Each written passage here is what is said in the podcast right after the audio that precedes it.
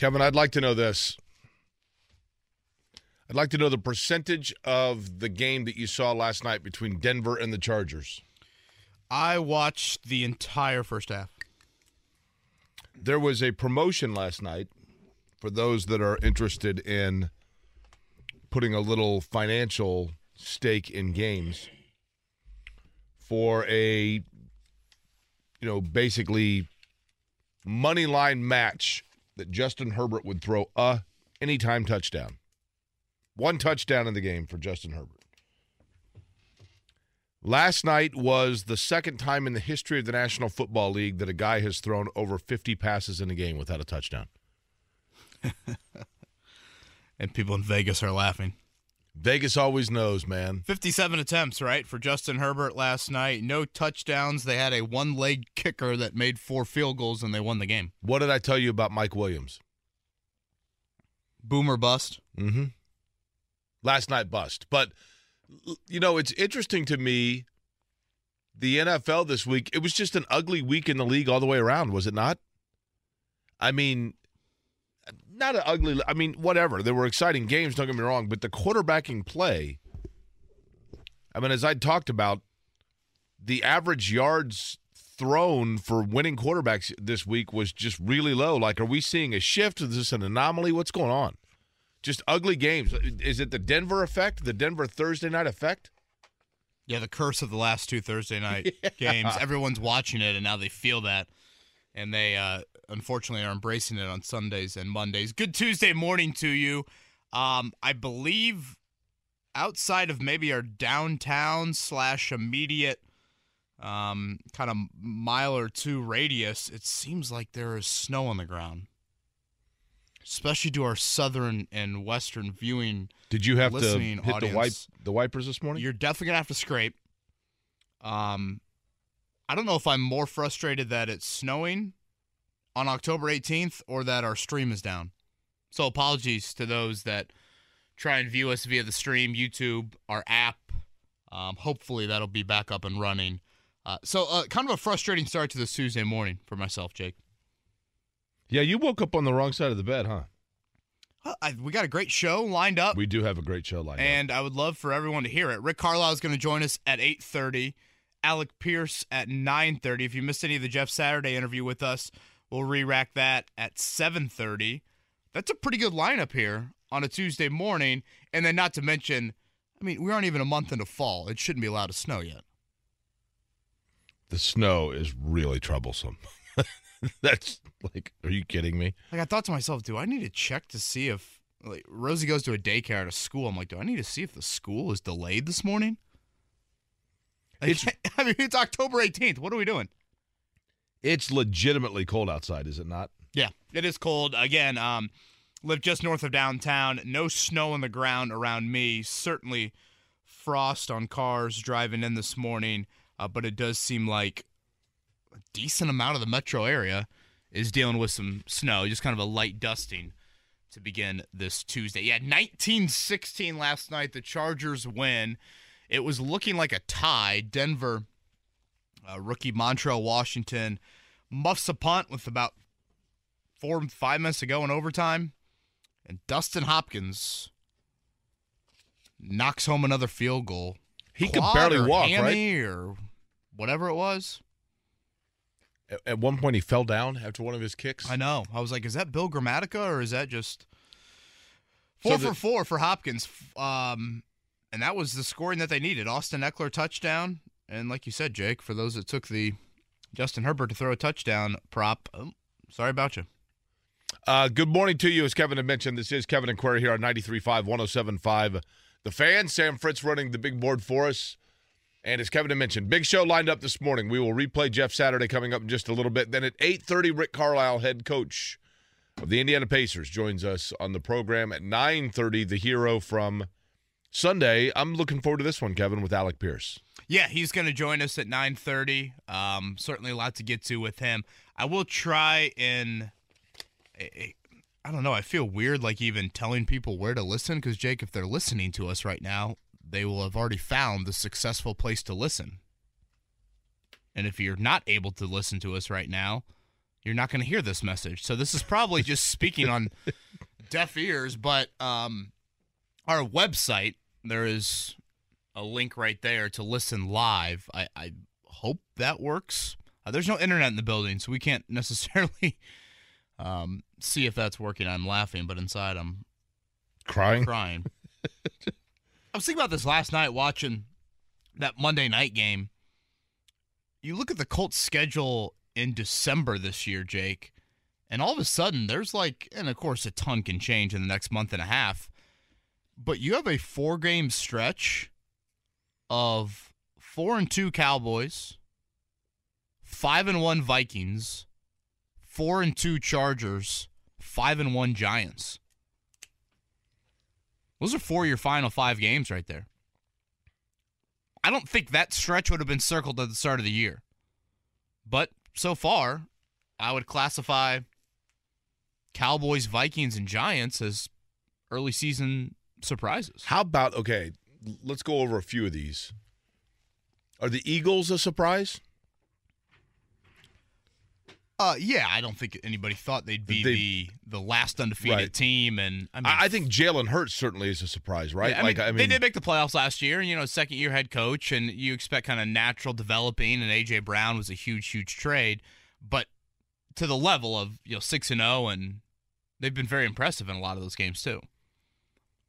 The Giants certainly. I, the Giants are a difficult one because, it- quite frankly, and this is admittedly more so just because I haven't watched the Giants a lot. But let me ask you, what what is the formula that is allowing the like if if NFL Films called you right now and they said Kevin Bowen, we know that you are the foremost leader in Indianapolis in coverage of the local NFL team, so we will ask you. We want to use you as part of our panel to describe in the video of the 2022 New York Giants. What is their formula on why they're winning? Your answer is Well, I'd say a healthy Saquon Barkley would be the first thing. Um, I mean, he is arguably. I mean, I would say this year he's probably been the best back in the league with Jonathan Taylor having his issues. Um, and I think they played decent defense. I, I Yeah, don't think I- they're I the would- 85 Bears, but um, yeah, I would say Saquon Barkley. And being quite their- frankly- being their catalyst. probably part of it also. And they've won a lot of close games. But A quarterback that's taking care of the football. I, I don't know that Daniel Jones is blowing anybody away. I have no idea right now, like what his rating is or whatever. You don't hear a lot about him, No. but you don't hear a lot about him, which is probably a good thing, right?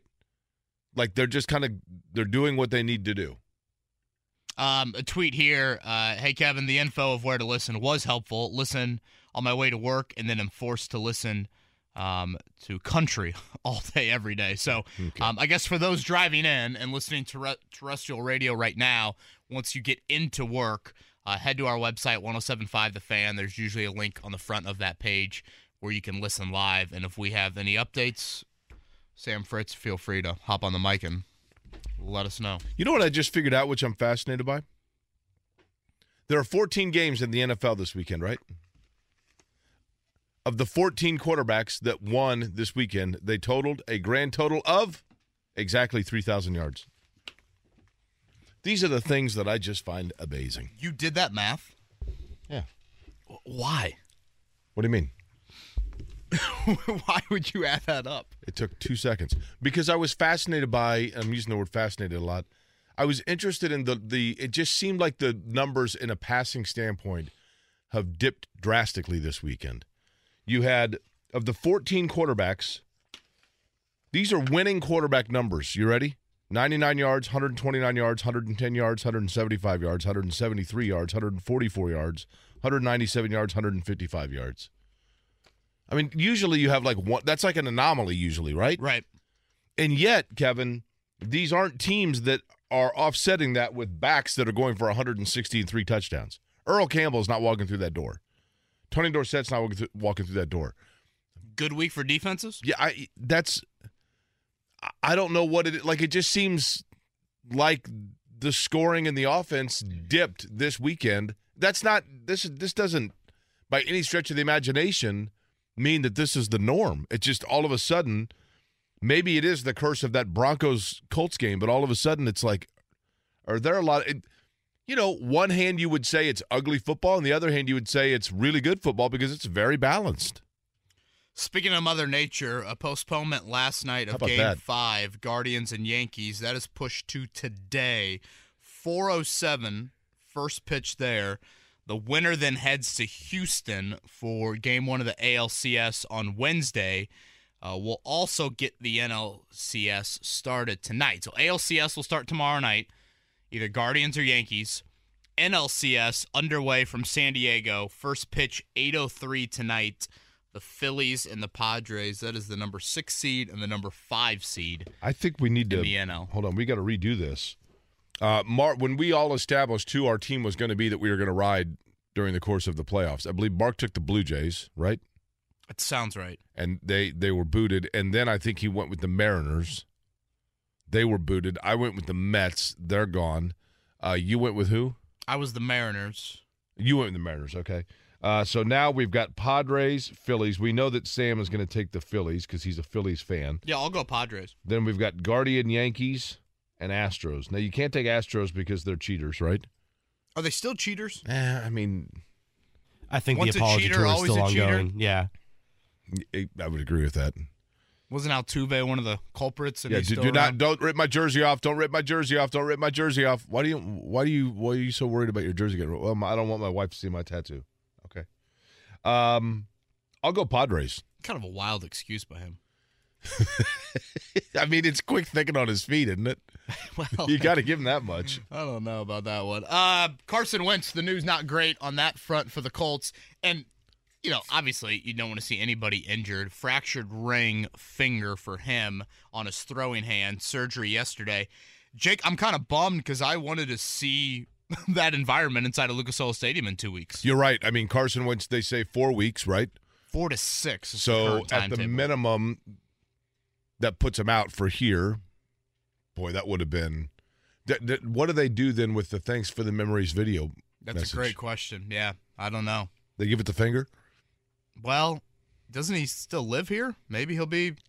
Maybe they just bring him down and put him He in the does end still zone. live here. you actually. I wonder if the procedure's being done here. They honored Justin Snow, you know, last week at the game. Maybe they can honor Carson Wentz in I two saw weeks. him this morning. Um. Surgery was in L.A., by the way. Okay. You know, not to go down this rabbit hole again, but for Carson Wentz, why are you guys talking about Carson Wentz? It's an Indianapolis radio station. I'm a Colts fan. It does affect he he needs to take 70% of the snaps on the year for Washington or else what was thought to be a second round pick coming back for him becomes a third round pick. Not a huge issue because it's an additional pick, I realize, and there's not a massive difference between round two and round three. Oh, I, I But think it helps. I think it's a very big issue. Ah, I mean, Yeah, again, when you when you're talking about trading up for a quarterback, I, I think it's a big, big deal. no, I, I get that, but you still have your own pick, is what I'm getting at. I mean, it's definitely, again, you have, you would have to think, Kevin, if you're trading up to get a quarterback, it's part of a package you're trading. It's not the lone thing you're going to be trading. Yeah, you've lost some significant ammo if and when this pick becomes a third rounder.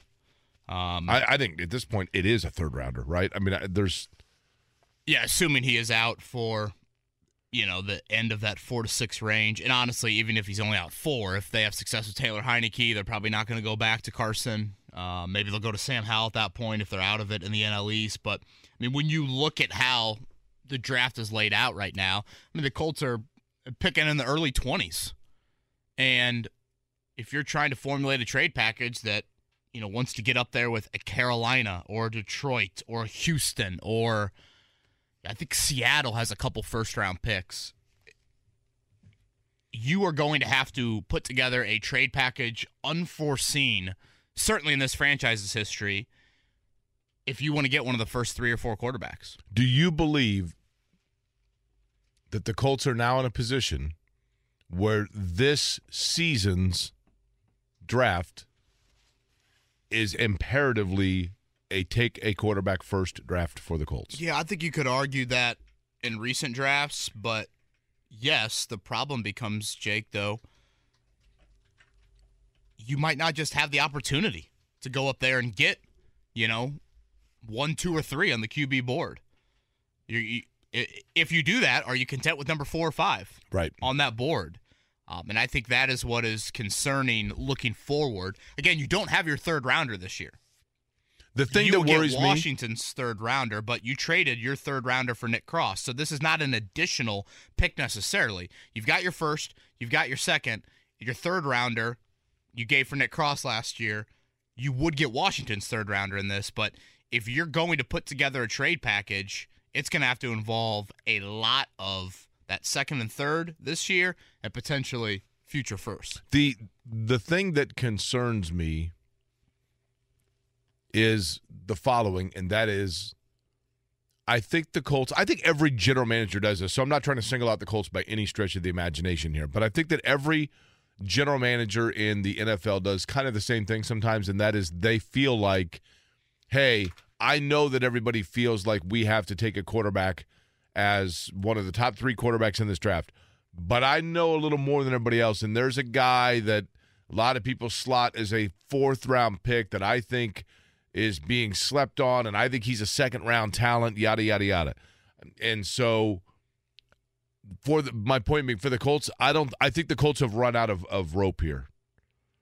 Like they have to get it right. They, th there is no messing around. There's no like, you know what, DJ Uiagalelei, we feel like is as good as C.J. Stroud, but the situation was a little bit different. So no, I, if that's Deshaun Kaiser, that's Deshaun Kaiser, and you got to admit it.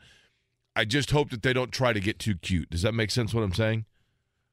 I don't think they will, but I, it, I'm afraid that the Colts will try to outthink it. There are drafts you can point to, Jake, where second, third, and fourth quarterback taken though end up being the best ones. I mean, Mahomes was No, not I get the it. first quarterback. I get it, but I'm saying- Allen was not the first. Lamar Jackson was not the first. But I'm saying, if you, in other words, I'm saying if they think that they can get away with like waiting until round two, you know, taking pass rush and, and the first pick or whatever else, and like, well, we you know we feel comfortable about this year's draft class that we don't feel like we've got to take one of those first three quarterbacks. I, I just. I I get it. More often than not, I mean, it is interesting if you look at the best quarterbacks in the league right now. Uh, many of them are guys that were slept on. I, I get it, but you you when you are in the situation that they're in, I just feel like the quarterback situation is a must-have right now situation. And I like Matt Ryan a lot, but he's not going to be at this level. For look at Tom Brady. I mean, when it falls off, it falls off. It's pretty obvious. Um, apologies to our streaming audience. Again, for those that are just joining us, terrestrial radio right now. Um, you can head to our website. There is a listen live button. Sam, any updates outside of that? Uh, the only update I really have is that when I tried the listen live button, it did not work. Well, that is not very comforting. This is going to be the best show we've ever had. We have never before been more confident of the fact that this is the best show that we've ever had in the history of this program. Nothing and like- if it's not, we're going to tell everybody it is because only, speaking of for Carson Wentz, we came into this hoping that 70% of accessibility was there, but we have a, a hurt, we have a boo boo on our finger. And so we're just hoping now for 70% by the end, right? I- think we're at seven percent. Rick Carlisle, eight thirty. Alec Pierce at nine thirty. I cannot stress enough to our listening audience: the podcast will be available after the show. And apologies on that front. Sam will have that up by the eleven o'clock hour. So hopefully, if you guys want to, you can check that out a little bit later today. Um, we saw the AP Top 25 college basketball poll released yesterday. Uh, no Big Ten team in it, and this is from ESPN. Excuse me, no Big Ten team in the top ten. First time since 1977. That note from ESPN. Interesting considering in 1977, the defending national champion and undefeated team was a Big Ten team who defeated a Big Ten team in the national championship game. You would think that one of those two would have Yeah, that sneaked is into the to top me. 25 the next year. Uh, North Carolina, number one in the land. Would, did that surprise you? I knew North Carolina had obviously. Um, No, I mean they bring back everybody but Right. Larry Bird. I mean, they had a really strong run, and some of that felt like you know in March they got hot at the right time, right? Uh, but they have, yeah, they have virtually everybody back. Carolina, Gonzaga, Houston, Kentucky, and Kansas, the top five. The first Big Ten team listed Indiana at 13, Michigan 22, Illinois 23, Those are your Big Ten teams in the top 25. Purdue, I think, was fifth in receiving votes. Uh, Jake, your thoughts on IU at 13? Yeah, I think Indiana, there's a lot of expectation, and I do think Indiana is going to be really good. It all comes down to how quickly I think their guard play kind of blends. We, listen, we know that Trayce Jackson Davis is a great player. Obviously, Race Thompson coming back helps them a lot. And they have talent at multiple positions. The the guard play, I think they're going to be able to play at a faster pace. I think they're going to be able to play with the real key for Indiana is whether or not they can find a single consistent outside shooter. If they do, I think defensively they have, and I hate to, to use buzzwords here or sound, but I think they are longer, meaning I think it's going to be difficult for teams to get themselves high percentage shots against Indiana. I think ball movement against Indiana is going to be a bigger challenge than a year ago. So for Indiana, Trayce Jackson Davis is going to be able to score on the block. We know that. Race Thompson is a really good compliment, and those two obviously are like peanut butter and jelly. The the backcourt play and shooting from the outside is going to be Indiana's key. If they can get that, Kevin, then I think Indiana has a very high ceiling. Yeah, and I think back half of the year, Xavier Johnson. Not the one behind the wheel. I'm talking about the one in Okay. February and March. Okay. What you saw from him last season will be vital as well. I know a lot of people were kind of freaking out about that ranking yesterday. I have no issue with it whatsoever. Um, does IU have to prove themselves? Duh. Are these expectations much, much different than how they finished in the Big Ten in years past? Without question. But when you look at what they bring back, I mean, they bring back 90% of scoring. They bring back an All American. They bring back an All Big Ten guard. They bring in a couple of, you know, heralded freshmen. I mean, for a team that brings back, you know, whatever, 80, 90% of their scoring, a second year coach, pegging IU as a Sweet 16 type team, yeah, I, I, I think that's totally fair. Again, you've got to prove it. And it's a totally different bullseye than this program has operated with in years past. I can fully acknowledge that.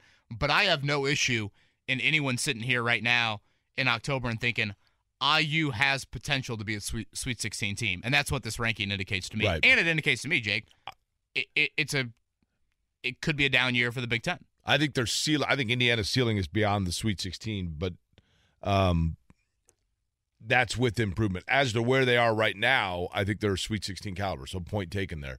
By the way, good morning to uh, Chiefs fan Steve, who I want to tip my cap not only to Steve but everybody that, per, that participated this weekend in the Mutt Strut.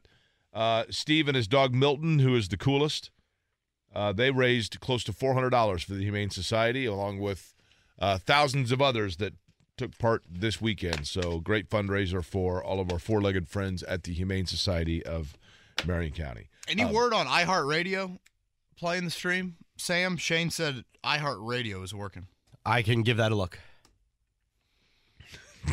Kevin, Kevin is like, you know, and I think the frustration's understandable, right? Shawshank Redemption, the, the the poster for Shawshank Redemption that shows Andy Dufresne, played by Tim Robbins, coming out of the the sewer pipe, and he's got the or the water pipe, and he's reaching up to the heavens as the rain falls. That looks like you reaching for places where people can listen this morning. Kevin Kevin still has his jacket on. Despite the fact it's 35 degrees out, he came in smoking hot. I mean, as soon as Sam texts us, the internet's down the building. I just, yeah. I, just, Well, the internet. Here's what's funny about internet service. I, I let out a few. It is very much like when the power goes out. When the how many times when you're at home and there's a storm outside or something or someone there's an accident and the power goes out and you know the power's out and you walk into the next room and immediately flip on the light switch and you're like, oh, that's right, there's no power. And you reach for your remote, oh, there's no power. I've tried downloading my email ten times. Oh, that's right, there's no internet. For those It's hopping in their cars pains, on this, It's just simple growing pains. Just pardon our dust. It'll be fine. Everything will be fine. for those hopping on their cars on this Tuesday morning, a little bit of a dusting on the ground. Uh, don't be alarmed. Uh, not really by us, I guess, in the downtown area, just north of downtown, uh, but it does sound like surrounding counties a little bit of snow on the ground. So keep an eye out. For The, the captain on this has put on morning. this the fasten your seatbelt sign here, Kevin. But we expect smooth sailing anytime. Uh, good morning, folks. Uh, a little bit uh, rough uh, air here at the beginning, but uh, we expect that to uh, smooth out. So sit back, relax. That, that's all we're asking you to do, Kevin. That's all Once- we're asking you to do. Once again, my father was an air traffic controller, and that was a 10 out of 10 pilot report ah, right there. Thank you very much. A lot of turbulence we are hitting here on Kevin and Query on this Tuesday morning. If you missed Ding. it, we'll replay the Jeff Saturday interview coming up here in about 10 minutes. Chargers 19, Broncos 16. Dustin Hopkins, the hobbled Charger kicker last night, knocks home four field goals, including a game winner in overtime as the Chargers beat the Broncos on Monday Night Football. Jake, it was looking like a tie, and then all of a sudden Denver muffs a punt there late in OT, and Dustin Hopkins does what I guess Rodrigo Blankenship could not do last year when he was hurt on Monday Night Football. Uh, just brutal, to be honest with you. I mean, uh, you know, not a bad game. I guess entertaining if you have no rooting interest. Although a lot of people had a rooting interest because uh, one of the promotions was for Justin Herbert, an anytime touchdown throw, which seemingly would be kind of automatic. He threw 57 passes. Only one time in the history of the National Football League has a quarterback thrown 55 or more and not thrown a touchdown pass. That was Warren Moon. Last night becomes the second time that's happened. Justin Herbert, 57 passing yards, no touchdowns, but Chargers get the win, 1916. Today in Major League Baseball, we will get an elimination game as long as Mother Nature cooperates, unlike last night. It'll be Yankees and Guardians 407. That will be game five, the decider from Yankee Stadium.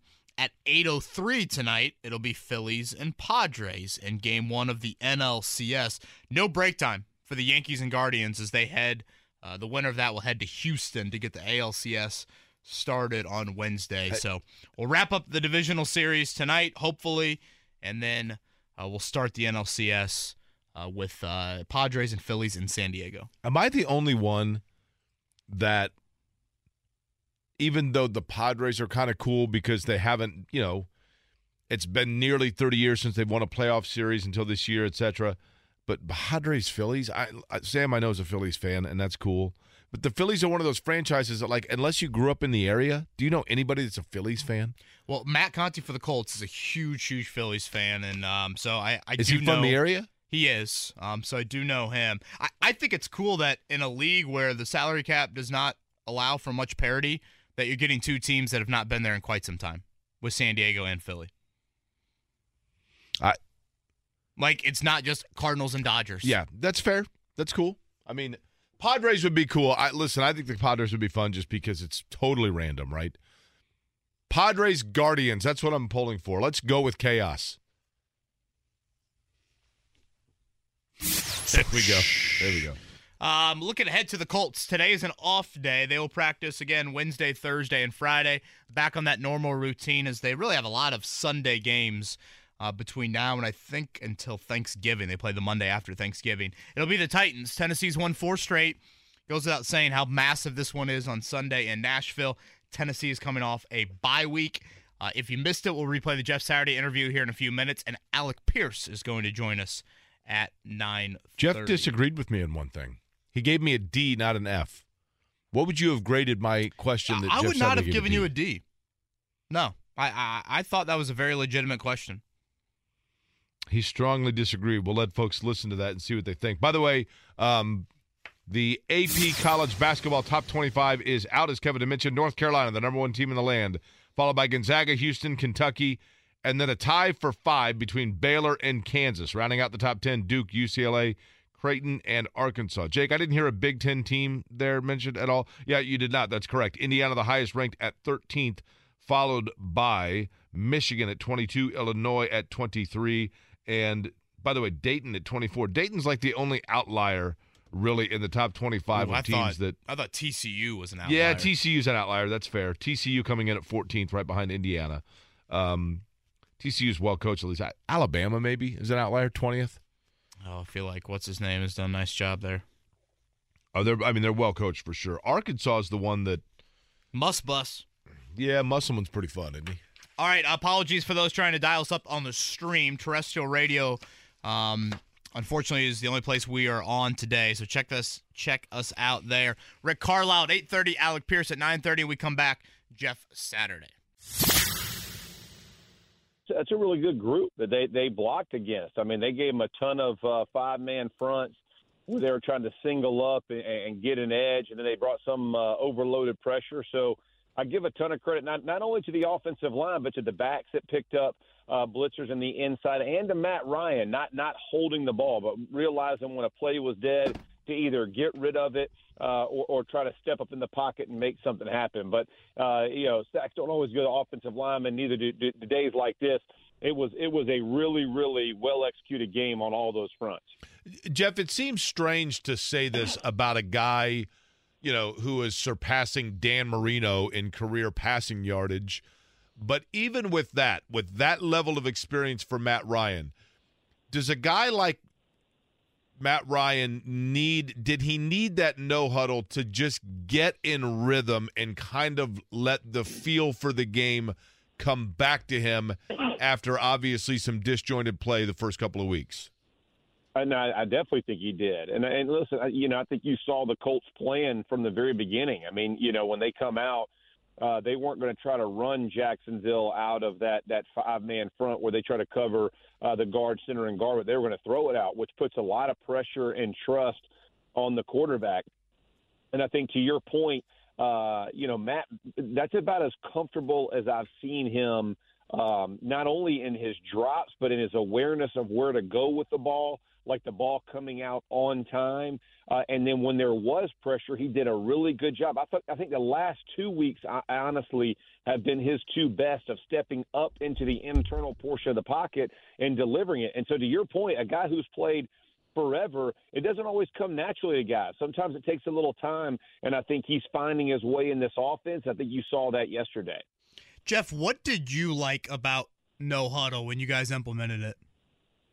Oh man, it, it, rotation of of D linemen becomes very difficult. So you you you're trying to fatigue them, and then also the alignment, like the amount of things that they can do to you, they can't surprise you nearly as much because they have a certain personnel group on the field, right, Kevin? So you you, you see which linebackers are going to play what position, where they're trying to put guys. It just clarifies everything. You really see it extremely well. Now, that also limits you a little bit offensively because you can't do as many packages and as many exchanges as you do normally. But I'm telling you, it simplifies it from a defensive perspective.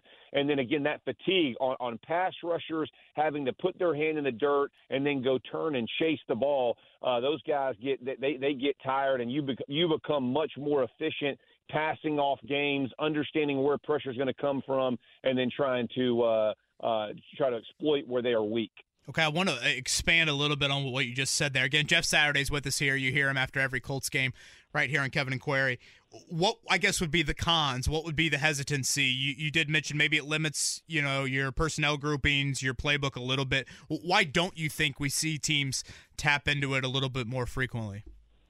Well, because you right, so you know the group. It, it, the way the NFL works now is if you run a personnel group off the field and then try to run a guy back on the field, then the defense has time to adjust to your personnel, right? Like guys are guys are running back and forth and they're making sure, you know, that you know back in the day it was you're catching 12 on the field all the time. Guys are trying to you know sneak guys in back and forth, but but to yesterday's game plan you're you're limited in how much you can do. So you know if you're if you have a two tight end formation in or two tight end personnel group in, you're going to run with that grouping. So what you know, no matter how many different ways you're going to try to move those guys around, those defenses, that's how they predict what you're going to do, right? That's your tendencies. That's what you show. So you become a little bit more boxed in with what you're going to try to accomplish. And so now it's about exploiting what, you know, which matchups you can take advantage of. And you saw Pittman, you know, time and time again, drive forward, come across over in the middle, you know, you, because you know you have a good matchup, whether it's on the outside or whether it's on the, uh, or on the inside. You're looking for matchups now as as as opposed to looking for defenses or coverages as much. It becomes more of an ISO game, and I know I'm getting really into the weeds of football, but it becomes an ISO game where I'm looking at, hey, who do we match up with? Yesterday, obviously, we liked the Griffin matchup, no matter who was going against him. So we're gonna, you know, Ryan's gonna look over that way hey, who's who's keyed up? Let's see what we can get on this route or this concept that we're going to run. But again, it simplifies not only your offense but your personnel groups, but it does the same for the defense. I loved it as a player. Listen, you saw us run it. I mean, we ran it a ton in Indy when I was there, and it was because we believed our guys on the field were better than those guys. So let's go play 60 minutes with our best and see if they can keep up. Jeff, when you watch film around the league, just kind of off the top of your head here for Jeff Saturday, what percent of the time is on the field is what's taking place being predicated or based on the offense setting that tone and the defense having to adjust to it versus the defense setting the tone and the offense having to adjust to what they're seeing. Does that make sense what I'm asking? Yeah. Yeah, yeah. I would say 70% is off is predicated off offense. Okay. And um, you, you, yeah, you have very few defenses that can really dictate to an offense. So, and, and it's a great question, Jay. But like, so the re- the reason I was telling you about like that five man front that they run, right? That Jacksonville wanted to run. So you really have two options when they when they line up into what we call like a bear or a double eagle, where the two guards in the center are covered, and then you have two pass rushers on your tackle. So that's basically five D linemen versus five O linemen, and and that's not counting the linebackers that are going to be behind that. Well, you either you know, so you know you're going to have one on ones if you're trying to run the football, which is really difficult in the NFL. But it all it gives you an advantage if you can protect it because now they have five guys rushing and only six guys in coverage. So d- defenses try to dictate to you by putting those packages in. Uh, you'll hear you'll hear defenses call it like NASCAR packages, which are you know pass rushing type defenses, or and you used to see it like Rex Ryan used to have and Vic Fangio. You know they kind of junk it up. You don't really know who is who. Guys are standing up and kind of walking around, but that's really that's that thirty percent I'm talking to you about. But the other seventy, it's really about the personnel groups that you're bringing from an offensive perspective and the alignment that you're placing them in, and then the defense makes adjustments because they have X amount of gaps that they have to cover based on what you're bringing in. So the the Colts themselves with this particular unit, Jeff, with Matt Ryan and Pittman and Taylor, do you find that they are the ones setting the tone at about the same clip as the rest of the league, or they behind the pace there a little bit? Uh, they're probably behind a little bit. Teams have played us for the majority of the season in taking away Taylor. And so what they what they basically decided to do was we're going to stack the box. We're gonna we're gonna really make it really difficult on this this offensive line to create gaps. You know, we, we're an inside zone, outside zone team, right? Like that's kind of what you're based in. It's not a gap scheme very much. It's really kind of you're going to give the ball and you're going to press it front side and try to get it backside. And so what teams have done is exactly what I'm telling you. They've lined up in that five man front a lot, or bringing extra linebackers down and saying, "Hey, we're going to force you to beat us." on the outside, and we're going to force Matt Ryan to beat us, and we're going to bring pressure packages. So you can't sit back all day and do it. We're going to try to bring one extra, or at least make five on five or six on six block, and see if those guys can hold off long enough for Ryan to make it. I think yesterday was the first time that we really continued to take a defense out of what they wanted to do, or really two weeks, the last two weeks, even though we didn't score a lot of points, but that we dictated it in. Hey, we're going to do it this way, and, and you know, kind of, kind of come hell or high water. This is what we're going to execute in, and I think it's benefited us in, in, in um, you know, in winning those games. You're listening to Kevin and Query on 93.5 and 107.5. The Fan. Eight o'clock hour here on Kevin and Query. Rick Carlisle going to join us at the bottom of the hour. The Pacers get their season underway tomorrow night. That's at home with the Wizards. They're at home again Friday and Saturday. Spurs and Pistons as they start a season really unlike any other for the franchise in quite some time. And then Alec Pierce will be joining the show at 9:30. Um, again, for those that are just now tuning in, um, two rather alarming things on this Tuesday morning. One, you might walk outside and see snow on the ground. Brutal. Uh, two, if you typically find us via the stream, whether that's the app or the YouTube stream or the iHeart app or wherever, unfortunately those are down. Apologies on that front. Uh, terrestrial radio is the only avenue to find us. We should have the podcast up a little bit later this afternoon, um, or hopefully actually late this morning if you're unable to catch either of those interviews today. It was freezing when I went out this morning. Like I, this is the first day. What is? Are we at the 17th of October? Halloween two weeks from today. Is that right? 18th of October. Now, yeah. I, my Mhm. understanding is this is still somewhat the anomaly. It is not supposed to be this cold from here on out. Yeah, it's gonna be 70 on Saturday. It's going to fight its way back into the 70s, but this was the first time that I had to use the automatic starter on the car from the outside because it was like 34 degrees. It shouldn't be allowed to snow on October 18th. you should be able to get a Wait. full month into fall. So wait, today's so Halloween two weeks from yesterday. right. Okay. You should be able to get a full week, or excuse me, a full month into fall before it snows. What will be this year's? Are you a Halloween guy? Yeah. I, I know that you have children, but I mean, like, do you personally do like well, this year for Halloween? I, I've worn a uh, bacon costume in years past. Okay. Kevin Bacon. Oh, nice. hmm And I do love bacon. You know, actually, this morning I could have used those seven degrees. Um, the I, I don't really understand the whole adult Halloween thing. I, I I I know that makes me weird. However, Halloween to me to me Halloween is a kid's holiday. I not to be the stick in the mud. But when you were a kid, your best Halloween costume or your favorite Halloween costume was what? The Mask, Jim Carrey. Okay. And this year you expect the three most popular Halloween costumes to be what? No, price. For adults. Steve, for adults. Steve Bartman for the 37th year in a row. um, adults. Uh, that's a good question. I don't. What was like the show of the year the past See, year? I, I I have a bad feeling that there are going to be a lot of Jeffrey Dahmers because that show's out right now and it's like Boy, a good luck eating that candy. It's a oh boy, it's a ridiculously easy outfit to do. You know, it maybe a wig and a pair of late '80s glasses, and you're good to go. A pair of Frank Reich glasses, quite frankly. Um, but I was curious, like, what other pop culture people are fun enough or trendy enough, or what? I mean, like last year, maybe two years ago, I- would assume was was like Fauci a big one two years ago. I would assume the current or the most recent president will get a lot of dress up. Correct. Or That's- the Probably par for the course, really. yeah, I was going to say political figures in general, right? Um, there's been one member of the Colts defense that I would say has been a ghost in recent weeks, and I think he should be benched, and that would be Brandon Facyson. nice segue. Um, Jake, it's time for Isaiah Rodgers full time. I, I I don't understand. Well, Isaiah Rodgers answers every time you ring the doorbell, right? yes, and oftentimes is handing out king size candy bars. If you want to continue that analogy, Jake, the issue with me with Facyson right now is it's not just in coverage.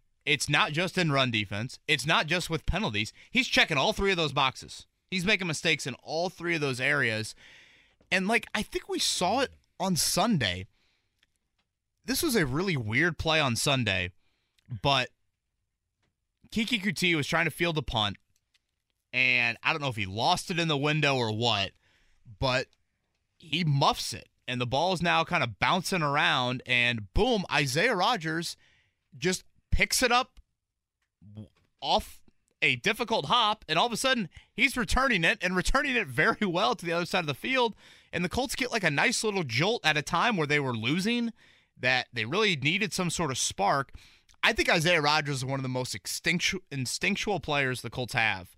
And for a defense right now that I think has struggled in the area of finding the football and trying to create more turnover type of plays, it should be Isaiah Rodgers with Stephon Gilmore and Kenny Moore in the nickel package full time. He's starting to play more than Facyson. It's not enough. Uh, it was a you know right around 50-50, a little bit more than that for Rodgers on Sunday. Facyson needs to be benched. You know, you have played roulette, right? Like at a casino. Yes.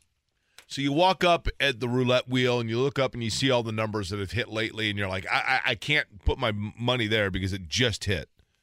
In reality, the odds are the same every single spin, regardless of precedent or the previous spins.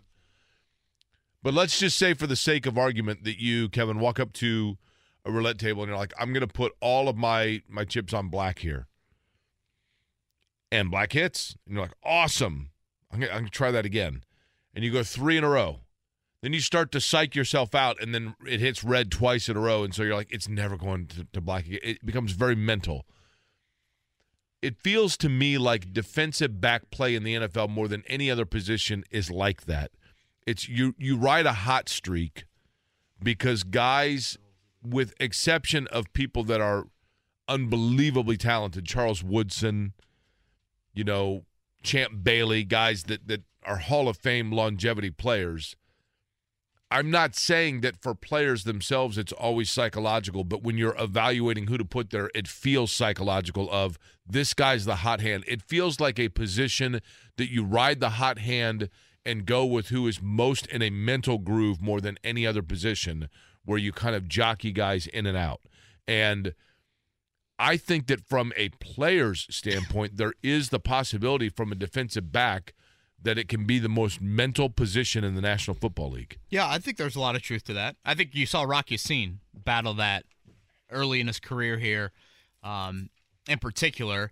And again, I just think right now with Facyson, it's not just one thing. It's not just him having issues in coverage or having issues with penalties. It is all three facets of playing the run, playing the pass, and staying away from penalties. Um, he's playing, I think, largely due with Gus Bradley, the defensive coordinator, and Ron Milus, the DB coach, having history with him. Uh, they have been in two prior stops with him. I think they like him. That he's a little bit of a longer corner.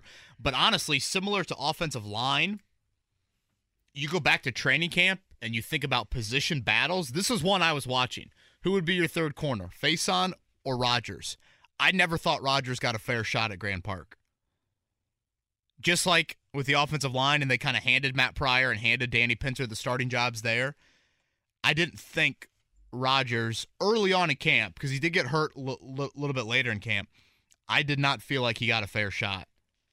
Um, It was weird, wasn't it? I, I mean, literally, strong people- safety was the only true position battle. Nick Cross and Rodney McLeod, the only true one I felt like really developed during camp. How many markets in the NFL are there where people were calling in during training camp, calling for a particular defensive back to get on the field more? and yet Isaiah Rodgers was that guy because he's got good size. He just seems to have good range and instinct. I, he's made plays, Kevin, quite frankly, each time that he's been called upon. And Jake, I would argue his greatest strength is probably the Colts secondary's biggest weakness right now. They're like 28th in passes broken up this year. They're not getting their hands on enough balls. I feel like Isaiah Rodgers has a knack for just making plays in the air. It's not perfect with them, but I think it's time for him to get a full role at that and have Brandon Facyson see the bench for a bit. 239 1070, the telephone number. Gino, what's up? Good morning to you. Good, uh, good morning, fellas. How you guys doing? All right. Good. Hey, quick. I'm just curious, and maybe I'm critical. I'm not in the league, so who cares what I think? But I totally understand where you guys are coming from, from Facyson standpoint, and his lack of play recently. Um, and and tell me if I'm wrong, but I feel like Kenny Moore has not performed well, not necessarily the full season, but these last couple weeks in particular, where we need our one of our defensive leaders to step up and make a play. But and and, and I'm curious on your guys' position because maybe I'm just lo- overlooking the position, and I know he is kind of that that that nickel corner, so to say. So he's not really playing, you know, up by the ball that often. But I just feel like he's just not making the plays like we're used to seeing from him. No, I think it's very accurate. Um, is it Gene or Gino? I- I Gino. can't, I can't even. Gino. Um, yeah, I, I think that's very accurate. You know, he had the ball. Was it in Denver where he knocked away a potential touchdown? That's maybe the only play I've noticed from him in coverage. I've noticed him, you know, at the line of scrimmage making a couple other plays. Uh, but I think Kenny would be. I, I think he would tell you that he really needed that play in the Denver game, and that he has not played to the level that um, he would like to. And honestly, Jake, he gets more scrutinized for that because of a little bit of a public contract tra- contract dispute back in the spring. Well, he kind of put himself in that position, didn't he? Exactly. Yeah. I mean, he set himself up for some scrutiny, and I know he's been a popular guy around town, and he's been good with. You know, we were at training camp, for example, and he's over and he's talking to the guys from the Indy Eleven, and you know, he's been been a good ambassador, quite frankly. But when you go that public with your contract stuff, Kevin, you, you got to back it up. And he he put that microscope on himself. Now, did he also? And you would know this better than I probably, Kevin. But it seems like, or is it possible that defenses, or excuse me, other teams' offenses, kind of started? You know, once he was under that that lens, they they became a little more aware of him and actually targeted him more than previously, and therefore, I'm not going to say exposed, but that water started to find its level a little bit. Does that make sense? Yeah, I I guess I've never really thought about it like that. I I just think his play on tape would indicate, and it probably started with your guy Hunter Renfrow in that Raiders game last year, and then spilled into the season finale, and then early this year. I mean, the first what first third down of the Kansas City game, he gets torched by Juju Smith Schuster, and Mahomes just misses him on that deep ball. That was one that he got away with. Um, it's a tough assignment when you're in there playing the slot. It, you can get exposed a lot, and it's a lot of man on man situations, but um, that's part of what you know comes with the job responsibilities at that position. I, I like how every player that played at Clemson's my guy. Yeah, that does probably qualify, right? Refrigerator, Jake, your guy, Refrigerator Perry. Was he a Clemson guy? Oh yeah. Oh, yeah, I'm just glad your Clemson guy Mike Williams didn't go off last night, and I was able to secure my fantasy football win. I told you going into last night in fantasy football last night, Kevin and I head to head. Although your kicker did pretty well. And I said he did, but I said I was like 24 points down, and I had Mike Williams and the Broncos kicker going into the game. And you said, well, I mean, come on. And I said, listen, Mike Williams is feast or famine. He is 12 catches for 185 and two touchdowns, or one catch for 10 yards. And last night was one catch for 10 yards. And as a result of that, you defeated me 114 to 89. I was 15 points away.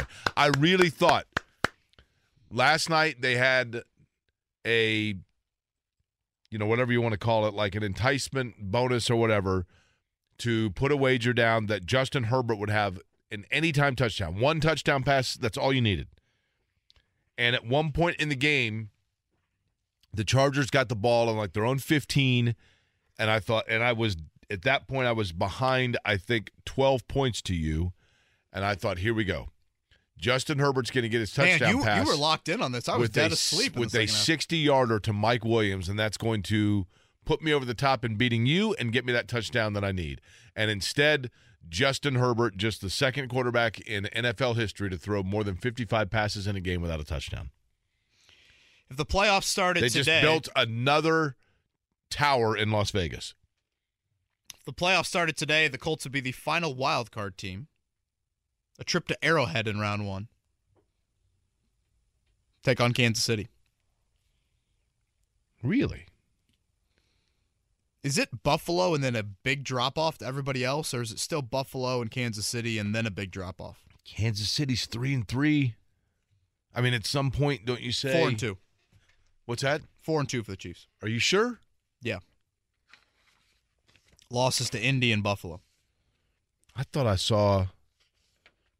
I thought when I was watching the game, it said underneath it that they were three and two going into that game. Both four and one, if I'm not mistaken, I mean, that would make that that sounds right. entering that one. But e- either way, um, no, Kansas City's three and three. Uh, I'm seeing four and two Yeah. right here. I'm looking at at Scotty's sheet. Did Scotty have it wrong? Did Scotty? Scotty on vacation again? You can blame the internet for that. four and two, Chiefs. Okay. Wins over the Cardinals, Chargers, Bucs, and Raiders. I mean, clearly Kansas City, especially in there. I mean, it's, and I know that there are Colts fans that are, you know, but well, the Colts went last year to Buffalo and, and dominated them. I, it's different than going in January and the level that Josh Allen's playing. My concern for Buffalo would be simply, Kevin, you've got Josh Allen out there hurdling over people. I mean, that's that's wonderful and it makes for great highlights and it's and his teammates love it, but he's putting himself in position, is he not? Yeah, I I, mean, mean- there's a bit of an Andrew Luck element to his game. I think he's much more of a runner than Luck, but there is an element of like that's what makes him so unique and so great. but I am sitting there watching him thinking, gosh, isn't he just one hit away? Yes. And he puts himself obviously Well, in those situations. listen, when he's when he's leaping that high in the air to hurdle somebody, quite and, and coming down on one leg, my thought was, is he jeopardizing his knees here? Well, like you saw, they showed the highlight last night of Russell Wilson when he injured his shoulder against the Raiders. It was an extension to try and get a first down near the sideline, you know, kind of sticking the ball out to try and get across the line to gain. You see that from, you know, a decent amount of ball carriers each week. But Josh Allen's a guy that, again, puts himself in more and more of those Yeah. situations. Um, so last night it was 19 16. The Chargers win in overtime. Alec Pierce going to join us in a little over an hour. And uh, Rick Carlisle in about 10 or 15 minutes. I've never chatted with Rick. Really? Uh, I guess not an interview session like this. You know what I'd like to know? Rick Carlisle, it is reported and reputed that he is like best friends with Bruce Hornsby. I'd like to know how close of friends they are. Do you think they're best friends or do you think they're acquaintances? Do they hang out together? Like does Rick Car like when Bruce Hornsby was here in concert, did he go to, did he stay at Rick Carlisle's? I, I feel like, yeah, I, I feel like Rick, I feel like he kind of lives a mysterious life. Do you want to tell him that? I, and I don't mean that in a negative way. I think I've said this to you before, Jake. I love his press conference settings because I feel like he always gives a answer that is not coaching cliche 101.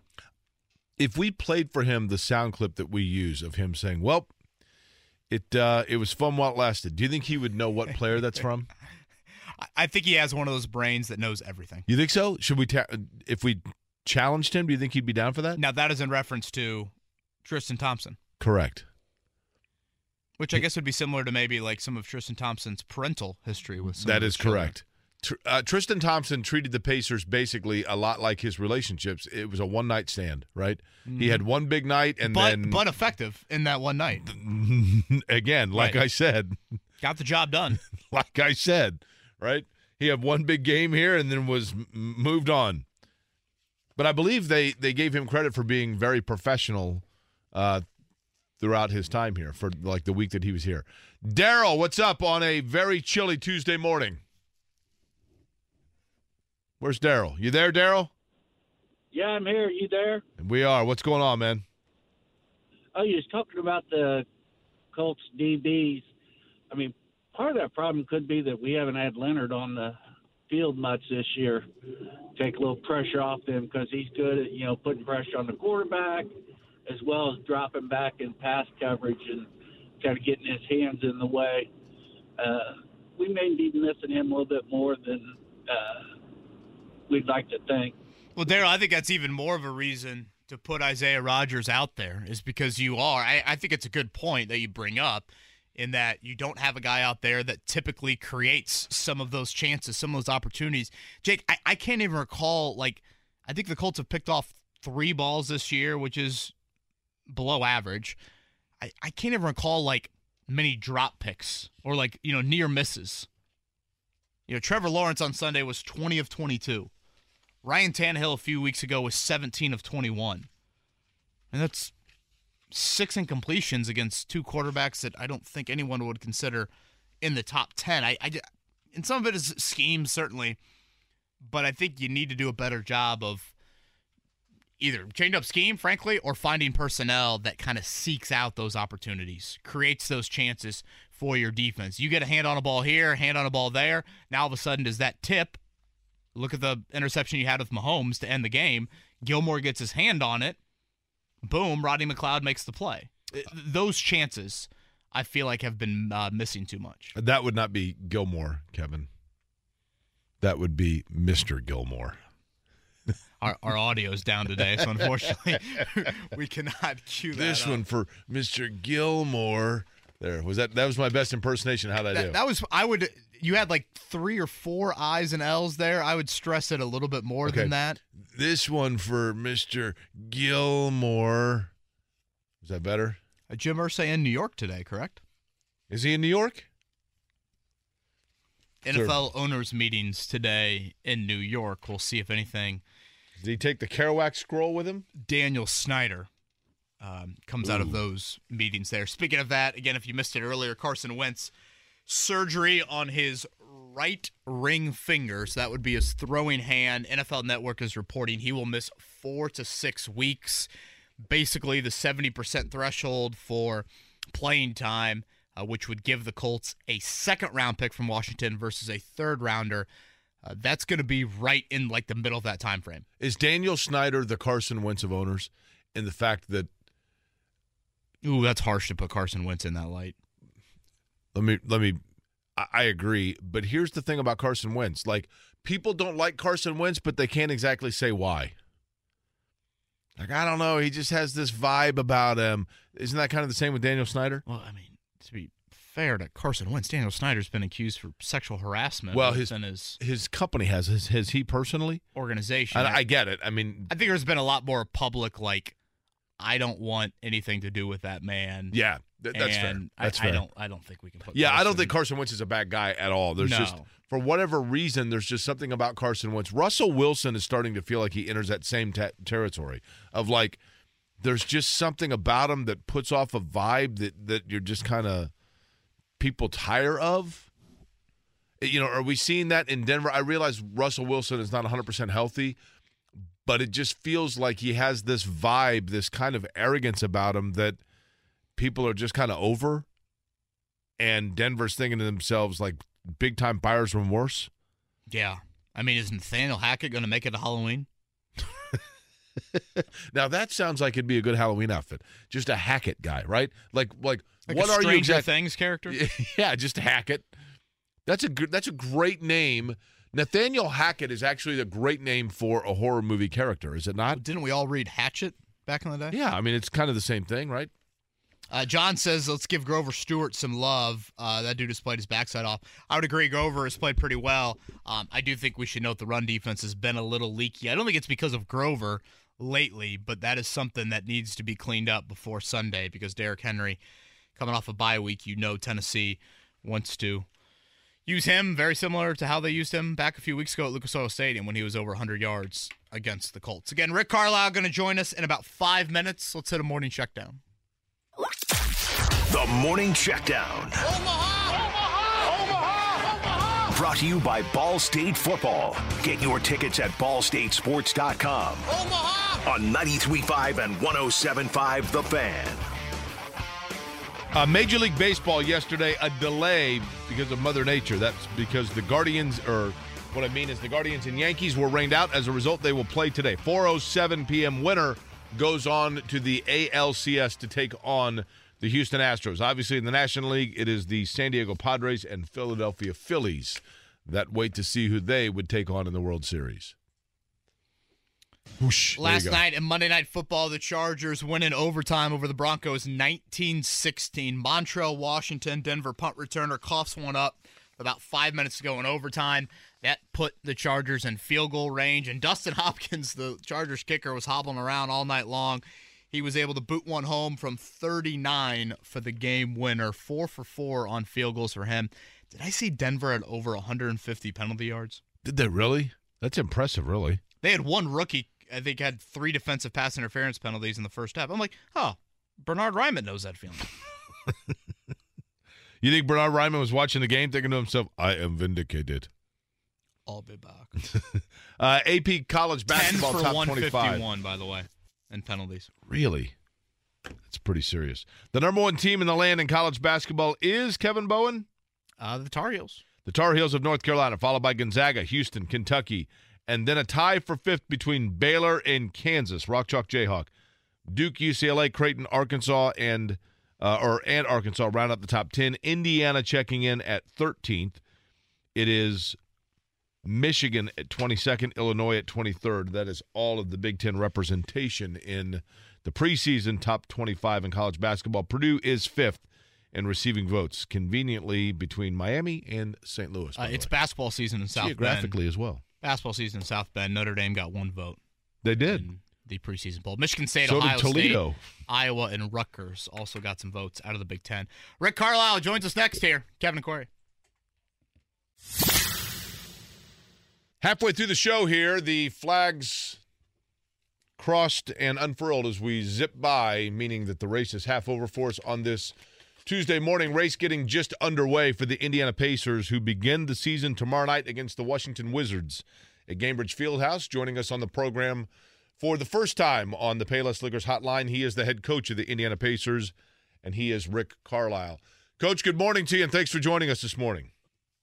Good morning. How you guys doing? Uh, we are bright-eyed and bushy-tailed. Um, I, you know, I'm curious from a coaching standpoint. You've been at this a long time, both as a player and a coach.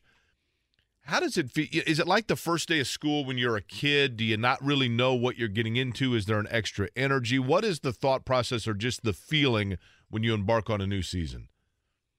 Yeah, it's every year's a a new feeling. Um, you know, with our with our team in particular, with all the youth, it's going to feel that way for sure.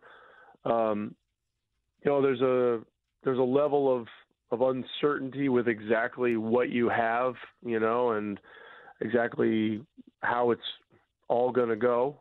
Um, but that's one of the beauties of professional sport. You know, I think that's the compelling aspect of it for our fans. Um, people that have followed us in preseason, I think, have seen a team with a with an amazing amount of promise, um, you know, for the future and and developmental upside, which is uh, which is exciting. Um, admittedly, we'll be an underdog on a lot of nights, including opening night. I think if you look at point spreads and stuff like that. But these are exciting challenges. Um, we got good guy, really good guys, top to bottom, and uh, just really looking forward to it. You know, it's um, it's going to be it's going to be a, a, a long you know, process of of developing a young team with some really good veterans mixed in. But uh, you know, it's there there there appears to be um, an energy and excitement about this team that there hasn't been uh, in a while in this town, and that's cool. Coach, you just pointed to it there uh, Wednesday night, and again the opener with the Wizards. You are an underdog. Um, I believe you've said in the past you've taken a look at the Vegas over under for your win total this season. I'm curious what your thoughts were when you saw a number of 23 and a half, I believe, pegged for uh, your basketball team. Yeah, not not shocked, you know, because of all the new guys and um, you know the fact that the Eastern Conference is pretty stacked, you know, and if you look at the West now with you know, some guys coming back from injury and, you know, some moves being made, et cetera, and some of the younger teams getting a little more veteran. You know, it's going to be a beast out there too. You know, so, um, but that's okay. That's a, I I think it's it's something you look at, and okay, got to be realistic about kind of what the expectations are on the one hand. On the other hand, it's it's pretty motivating. I mean, you got you know, on on virtually any night when you go out there, you got a chance to upset somebody, you know, and that's that's something that uh, I get excited about. You know, the franchise seems to me, Coach, a little bit like the arena that you're playing in, and by that I mean there has been a massive renovation to Gainbridge Fieldhouse, and it went in phases. Phase one was like the lower level, and then phase two, you know, then phase three the exterior, etc. In terms of the retool of this franchise, and I don't think anybody has denied that that's what this is, is a reset and retool of your roster, your trajectory, etc. Are we in phase one still, or are you transitioning into phase two, which is we feel pretty good about the guys we have now? We've got to see what combinations work, or are there still pieces that need to be added for another year? Well, you know, there, there are pieces that need to be added. I don't think there's any doubt about that. And, and in terms of whether it's phase one or phase two, you know, I, you know, I mean, look, there may be four or five phases to this. You know, it's hard to say exactly. Um, and you know, I think we've all seen, um, you know, franchise resets or rebuilds happen a lot quicker than expected too. You know, so um, we'll have to see for sure, you know. But Halliburton is a great young player. Um, you know, Turner is elite defensively at what he does. Hield is elite offensively at what his specialty is, which is you know, which is shooting the three, and he's just, you know, he's really just a knockdown shooter. And McConnell is a really unusually gifted player at what he does, which is, you know, he just he's just unconventional. Um, but he he brings an intensity and you know an energy to the game, and he just he makes things happen. And he's, you know, I, I think if you look at our training camp, if you were in here every day, you know, if you're Tyrese Halliburton, you're looking forward to getting into the season, not having to play against McConnell every day. I mean, it's it's really it's really a beast because the guy he just brings such a competitive, you know, thing to the to the practice every day. So, um, and then our young guys, you know, um, Isaiah Jackson and Duarte have both gotten significantly better. You know, we feel we feel Mathurin has got a chance to be special player in this league. Um, you know, Nembhard was a really good pick at 31. Kendall Brown at 48 was was a steal. Um, and I think you know I think a guy like Nesmith has got a really unique opportunity here. You know, he's been sitting in Boston for two years, where they've been pretty veteran. You know, they've been younger, but their their their younger guys are more veteran than him, so he hasn't had a lot of chances. So, um, you know, he played real well in that first game at Charlotte. Then he got dinged up a little bit in New York. So, you know, we're trying to see if he's going to be available for Wednesday. Um, and you know, Jalen Smith is a guy that gets me excited and gets I think should get our fans excited. I mean, here's a guy that had a lot of other options and chose to be in Indiana and chose to do it for probably a few less dollars than he could have gotten elsewhere. So, you know, this this is all part of the challenge for us is uh, you know putting together a, a group of talented young guys that have a chance to get better and better, that are excited about being here. You know, and so that's that's you know that's where we want to be. That's kind of where we feel we are, and we want to move forward from here. Let me present a scenario for you, Coach. Rick Carlisle's our guest on the Payless Liquors Hotline. It's midway through the season, and you've got a group of players on the floor, and you like the way they're playing together. They're in a close game. You're midway through the third, heading into the fourth quarter. And you know that you probably have the guys on your bench, your starters or whatever it may be, that give you the best chance to win that game, but you have a a group of players on the floor that you still feel like and the organization still feels like you've got to see how they handle that situation together as part of the process of moving forward to see what all you have in totality with your team. So in the short term of that game, it may cost you that particular game, but in the long term, it helps you in the vision of who you are hoping that that scenario makes sense that I'm presenting. Which way do you go with it? Which is the priority? Yeah, I mean, this kind of question is not unexpected from this show. Number one. well, thanks. Um, I take that, that as a compliment. I was gonna say, is that a compliment? I don't know. and I and I figured you would take it as a compliment. That's okay, and that's good.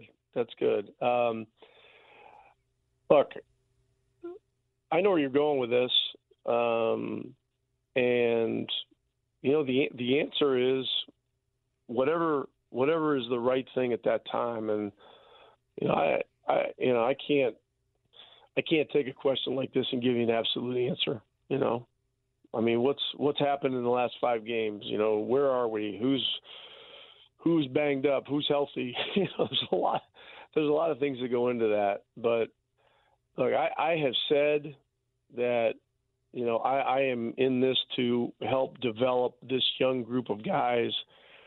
Um, and the reset of this roster was really important because you know it was a roster before. I mean, there was a lot of polarizing conversation about Domas and Miles, whether these guys could play together, whether they should play together, you know, whether people believed it was a good idea that that it was even being attempted or not.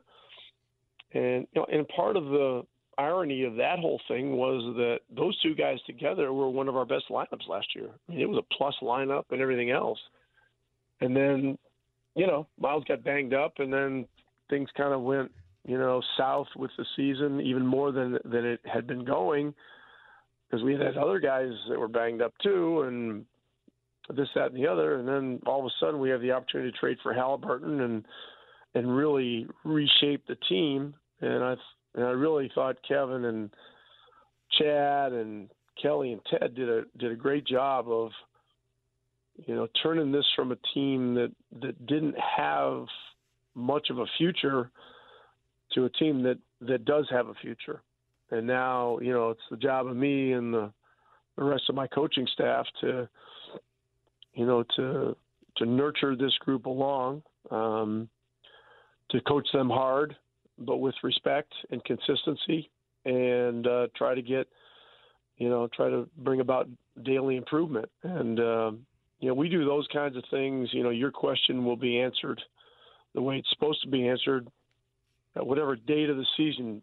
Jake, you didn't give me the date. You know, what was the date of that game? March March seventeenth. Okay, and who are we playing? Uh, Washington.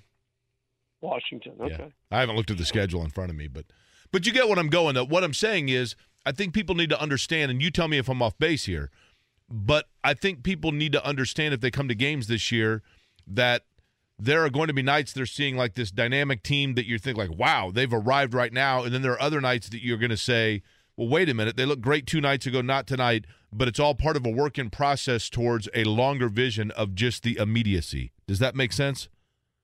Yeah, I listen. I mean, I guess I give Indiana basketball fans more credit than you do. I think people just kind of inherently understand that to begin with. So I don't, I don't know that that question even needs to be asked, but I appreciate you asking it.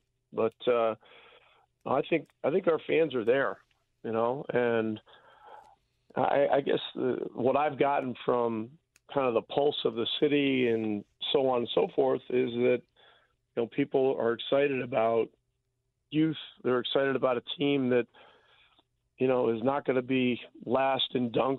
You know, in mid-January like we were last year. Um, you know, when things when we made the trade and uh, started playing Isaiah and started playing some of our younger guys, you know, we went from last in dunks. You know, I don't know where we ended up, but we were out of last.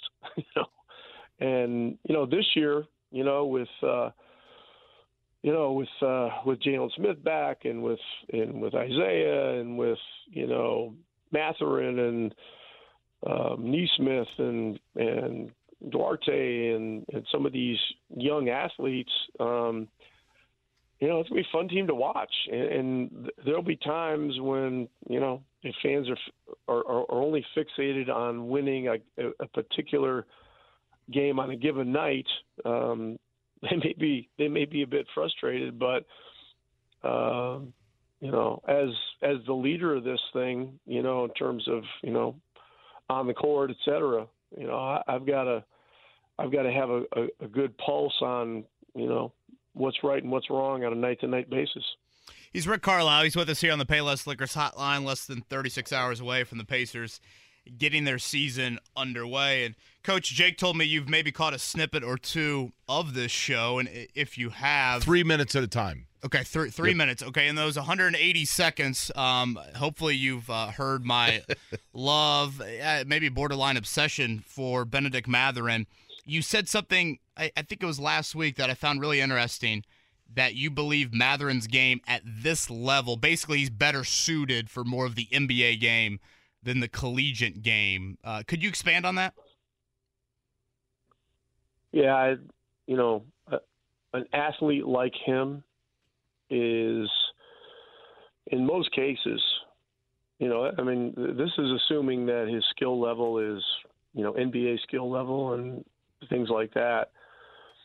You know, the NBA game is more of a five out spread offense. You know, the defense is spread out. College still has, you know, no no zone no no rules um, you know, against zone defense. Um, and so I just think the space of the game, the pace of the game um, for an athlete like him, um, is going to be something that he's going to do well with.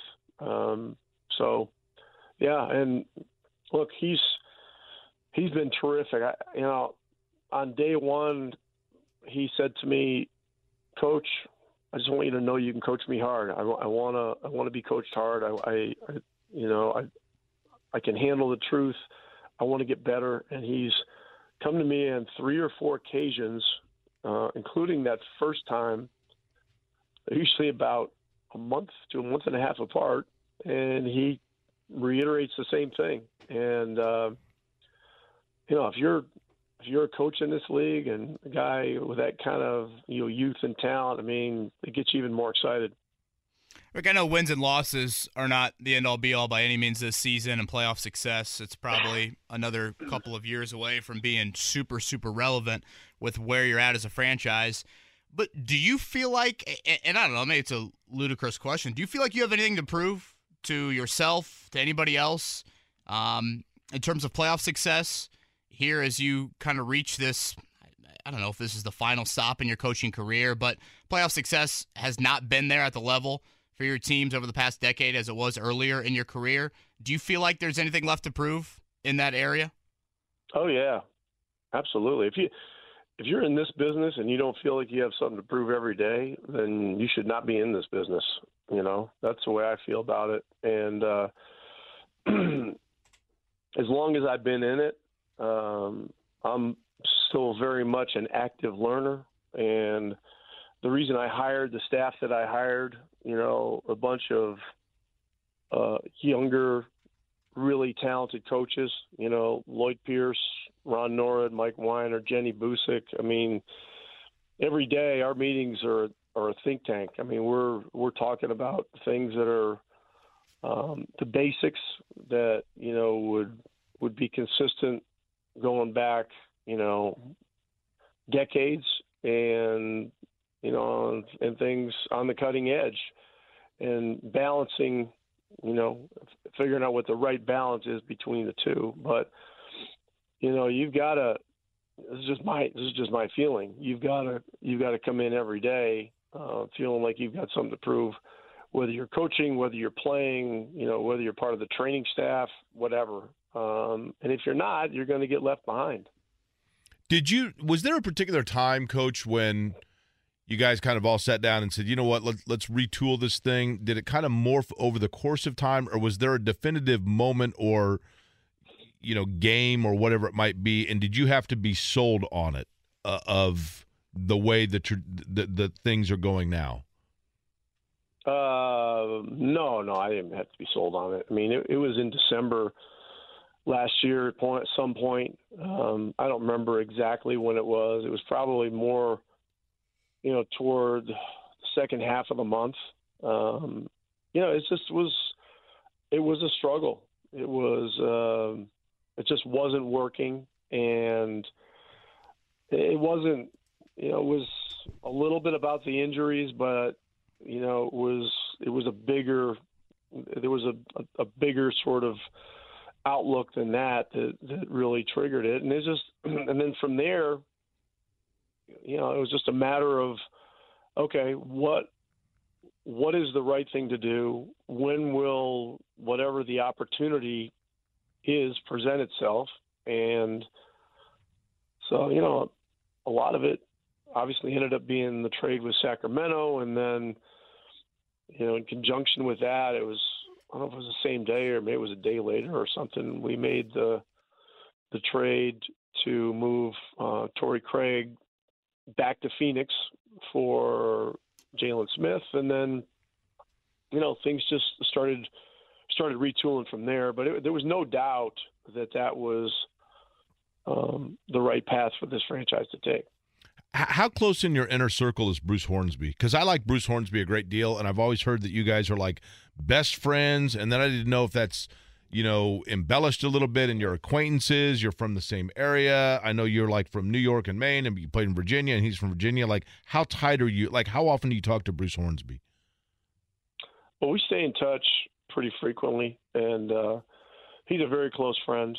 Um, his son Keith played at UNC Asheville and then transferred to LSU. Yeah, he was a good player. And, and then uh, when he came out of LSU, um, he was a little banged up from some of the postseason tournament stuff, and so um, you know I spent some time with him, you know, trying to help him get ready for whatever camp opportunities he was going to have. And ended up he ca- he came into camp with us in Dallas and um, did a really good job. Actually, won a won a preseason game for us, and then. Uh, he played in the G League for a couple of years, and then has had a very successful run in Europe. So, but I, you know, I've, Bruce actually texted me yesterday, um, just with kind of a good luck this season message, and which I appreciated. And uh, but we we stay we stay pretty closely in touch.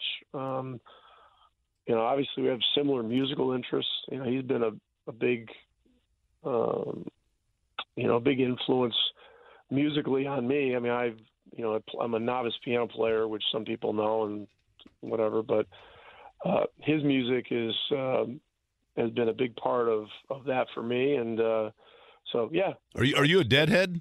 That's kind of it. Oh, I love the Dead. Yeah. what about Phish? You like Phish? I I have listened to some Phish, yes, and uh, you know I'm I'm a I'm a I'm an admirer of of their music and what they do. They're they're very very good, and uh, I've listened to enough of it to gain an appreciation for and, an understanding for how what they do is is different than what the Dead used to do. And now Dead and Company is out there, and uh, you know I've I've been to some of their stuff, and and uh, you know I knew I got to know those guys because Bill Walton was a close friend because he and I played together in Boston, and I ended up going to 20 or 25 shows um, back back in the 80s, and uh, when Jerry was still around, and, and and stuff like that. And now Dead and Company, you know, with with John Mayer playing with them, I mean, they are they're phenomenal, you know. So um, they've they've kept it going. Well, Coach, given those musical interests, we greatly appreciate you finding time, uh, just a couple of minutes each morning to tune in when you get a chance. Three minute increments, uh, Kevin. We are 22nd ranked in the mid market rankings. Uh, we're our, our win. Our, our over under and wins is pretty low. Uh, any advice for us, you think, to Great try question. and rise up those rankings here as we close things out? What rankings are these? Well, these are the mid-market rankings. So you know, us, you know, similar to like an Oklahoma City, maybe or San Antonio. Think you know, kind of mid-market um, cities around the U.S. Uh, we're 22nd out of 20. Is it 27 or 28? 28, yeah. 28 Yeah. shows. In, in size or what? Uh, yeah, I believe in in, in ratings. Effectiveness. Yeah, educating and entertaining. Uh, so we were hoping for a little all- advice. First of all, I don't know that I'd be advertising it on your own show. that's Try- one thing I. That's one thing I may caution you about. Um, no, I don't know. I, you know, I, it's it's really interesting. You know, coming here and being in my second year now, and um, you know the you know following the Colts again, um, and listening to all the all you know whatever show whichever the shows happens to be on after you know the Colts have had a rough game or something. Man, it's just like the world is coming to an end, and I just I just want to say that you know I've I've been watching all the games. I, I'm just a really big fan of what Frank Reich is doing um, right now with this team. I you know I see the challenges that they have, and I tell you that that game two days ago was was something else. You talk about intense, and they are just they're finding a way to do it on grit and guts. I mean, doing it without Jonathan Taylor the other day and a couple of their receivers. I mean, that was that was phenomenal. So I'm I'm following them closely, and uh, so I, I just wanted to throw that out there. Sorry, thanks. Well, I appreciate you tuning in. Jerry And- says clearly Rick is not a fan of yours. He didn't seem too thrilled with the questions. Come on. Uh, come on now. I I love the questions. I mean, look, the questions are they're a little they're a little different, but that's good. That's good. I, I I'm I'm all for being challenged in new ways. So are we. That's why we're trying to move Yeah. out of 22nd. Exactly. Coach, um, I've got 30 ish wins pegged for you this season. I know it's going to be a year of growth and uh, looking forward to it. It's hope, it's a new era. I think it's excitement and a lot of curiosity, and it's a great thing to have for the Pacers fan base. Appreciate the time this morning, and uh, good luck tomorrow night. Okay, thanks, guys. Be well.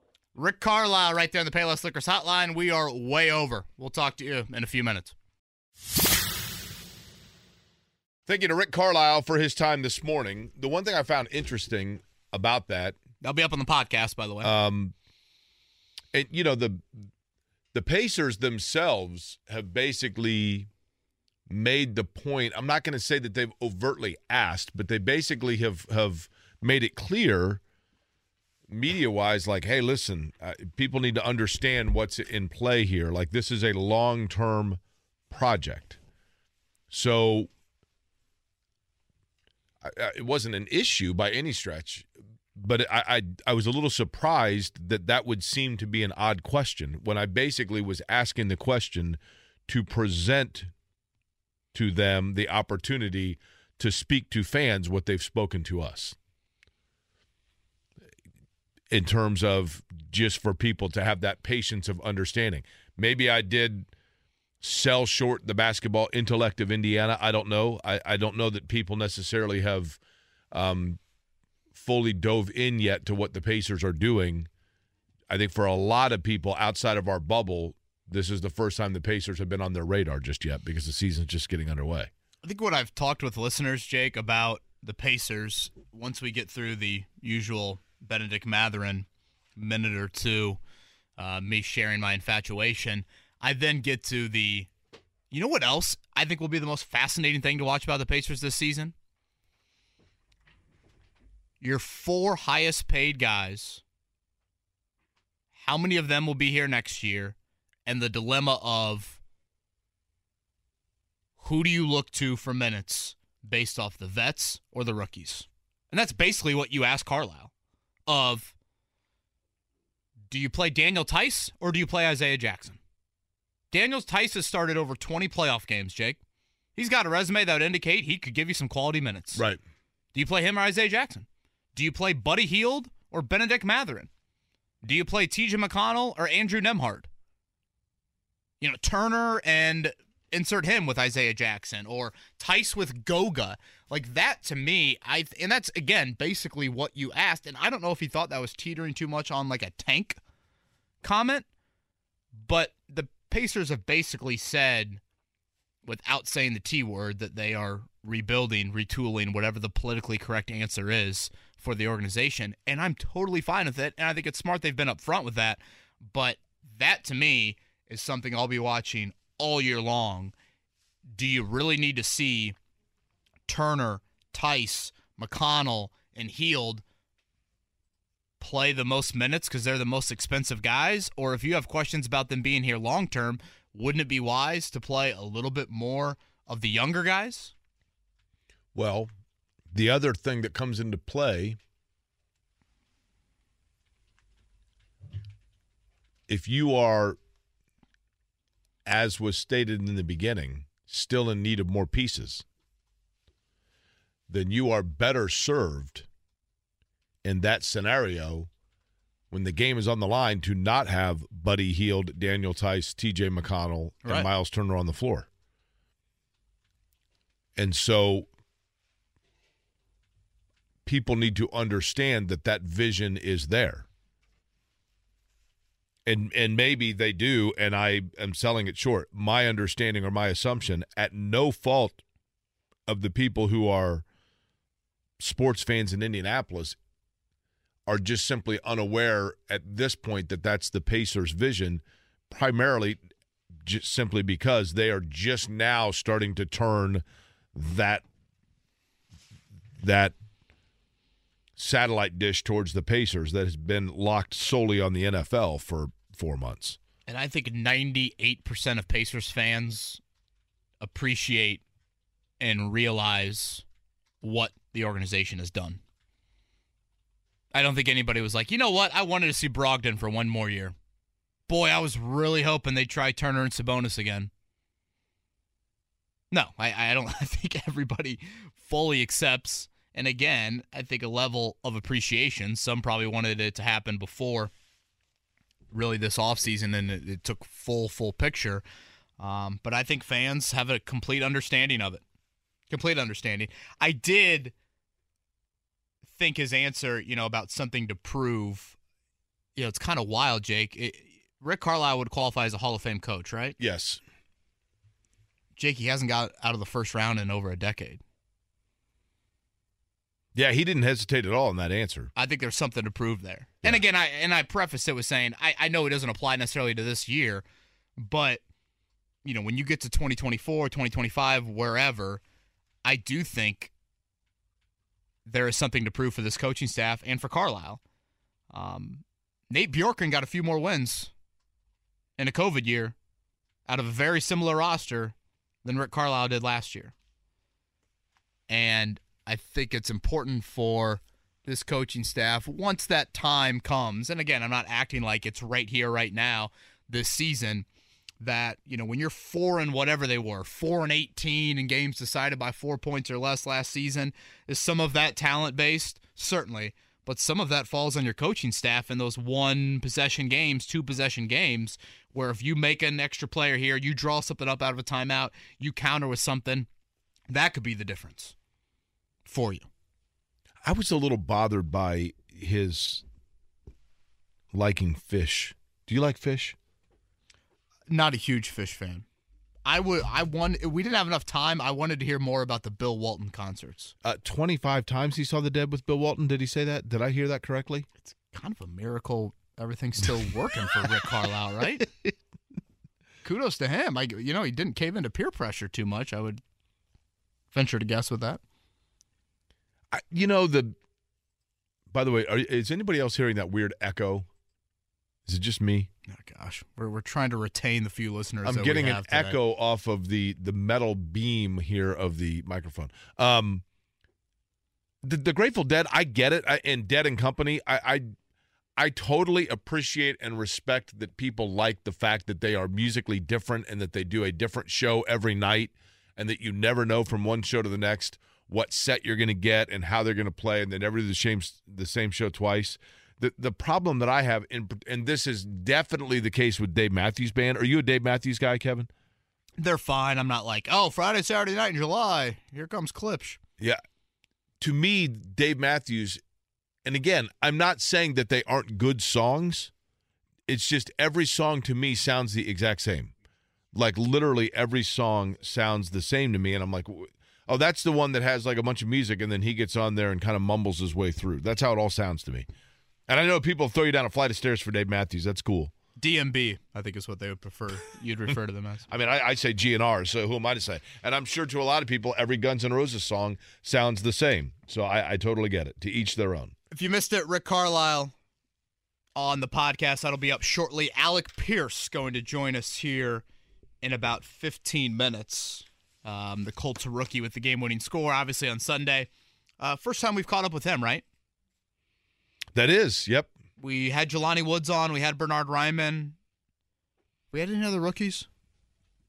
We had Nick Cross's college coach on, Mike Locksley. But I think first time we've caught up with Alec Pierce. We did have Luke Fickell on after the draft, but looking forward to that conversation. Alec Pierce, one of the things that's interesting about him, Kevin, and I'll be curious to find out from him how much this has benefited him as a receiver. So many players. Have you noticed this when in your time covering or talking to or being around NFL players?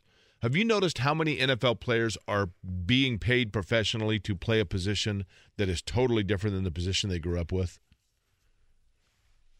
Or even played through, you know, he was recruited to college as a defensive player. Right, yeah. And, and how much does that? I have always wondered when you hear about that. I, I would imagine that a lot of wide receivers probably at some point played like cornerback or vice versa. I think Michael Pittman was a linebacker at one point. You Yeah. see that in how he plays the game. So how how much of a guy's success on the field is based or rooted in an understanding of what the opposition is doing because they themselves were once at that position. I think the thing you see with Pierce too, Jake, is you watch him operate and you can tell he comes from a family of athletes. He's smooth. He, it looks comfortable for him out there. There's no panic when the ball's in the air.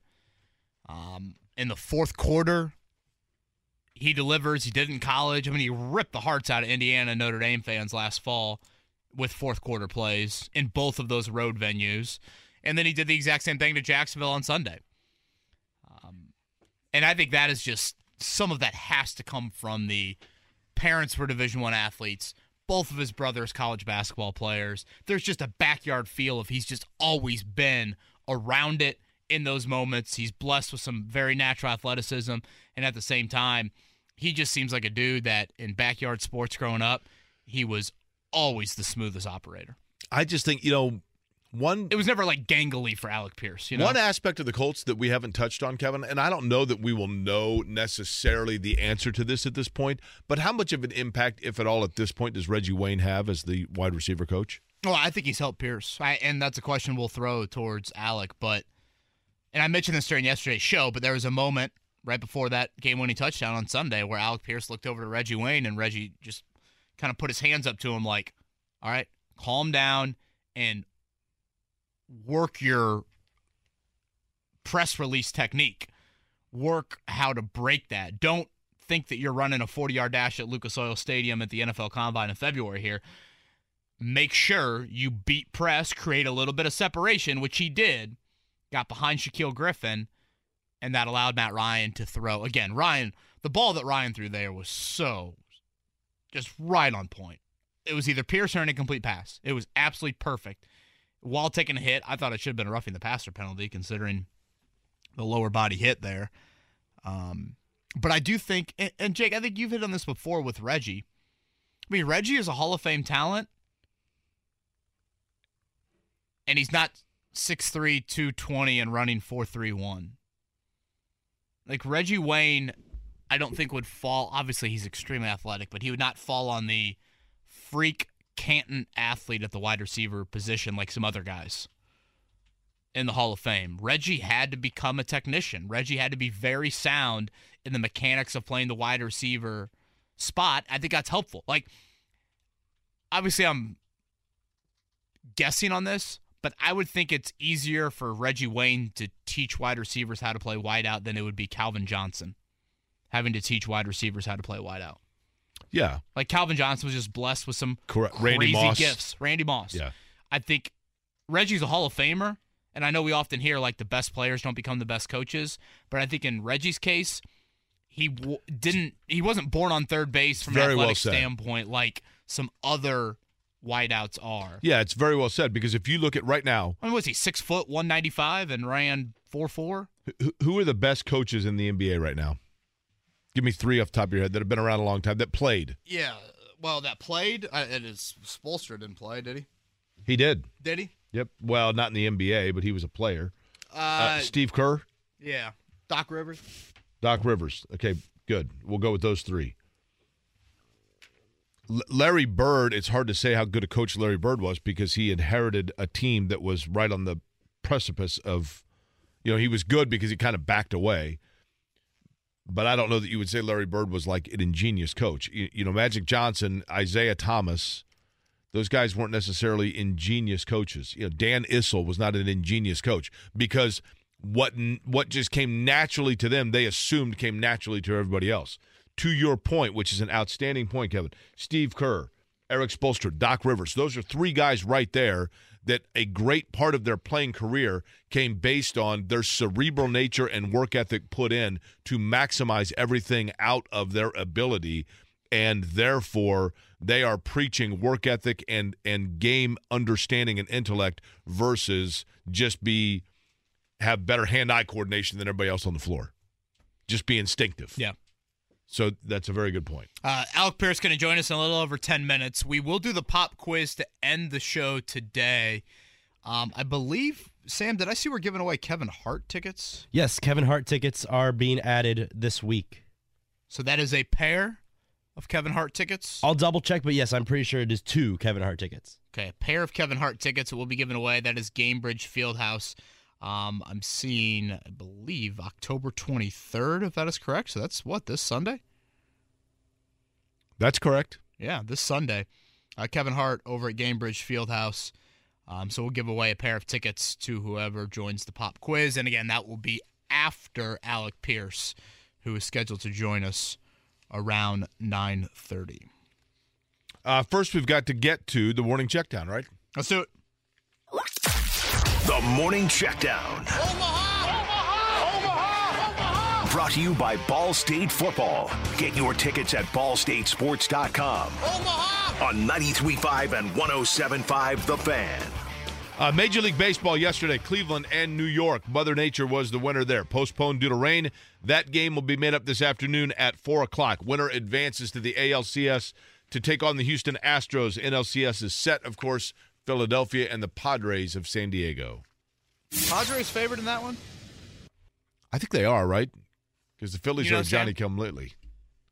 yeah, the Padres are favored, but it's it's just Slight- by a bit. yeah, favorite. very slight. Um, so yeah, the Same ALCS will begin on Yeah, Wednesday. it's bias. so no break there for uh, the Guardians or the Yankees. Uh, my headset is out. Did you do the swoosh? he did. I, I did. I promise. Uh, last night, Monday Night Football, the Chargers outlast the Broncos 19-16. You had 151 penalty yards for Denver. Justin Herbert threw 57 passes, none of them for a touchdown. Their kicker was hobbled and hurt, but Dustin Hopkins made all four of his attempts, including the game winner in overtime, which came after Montrell Washington muffed a punt with about five minutes to go. We were we were nearing our second tie of the season. It was looking very close to a tie between the Chargers and the Broncos.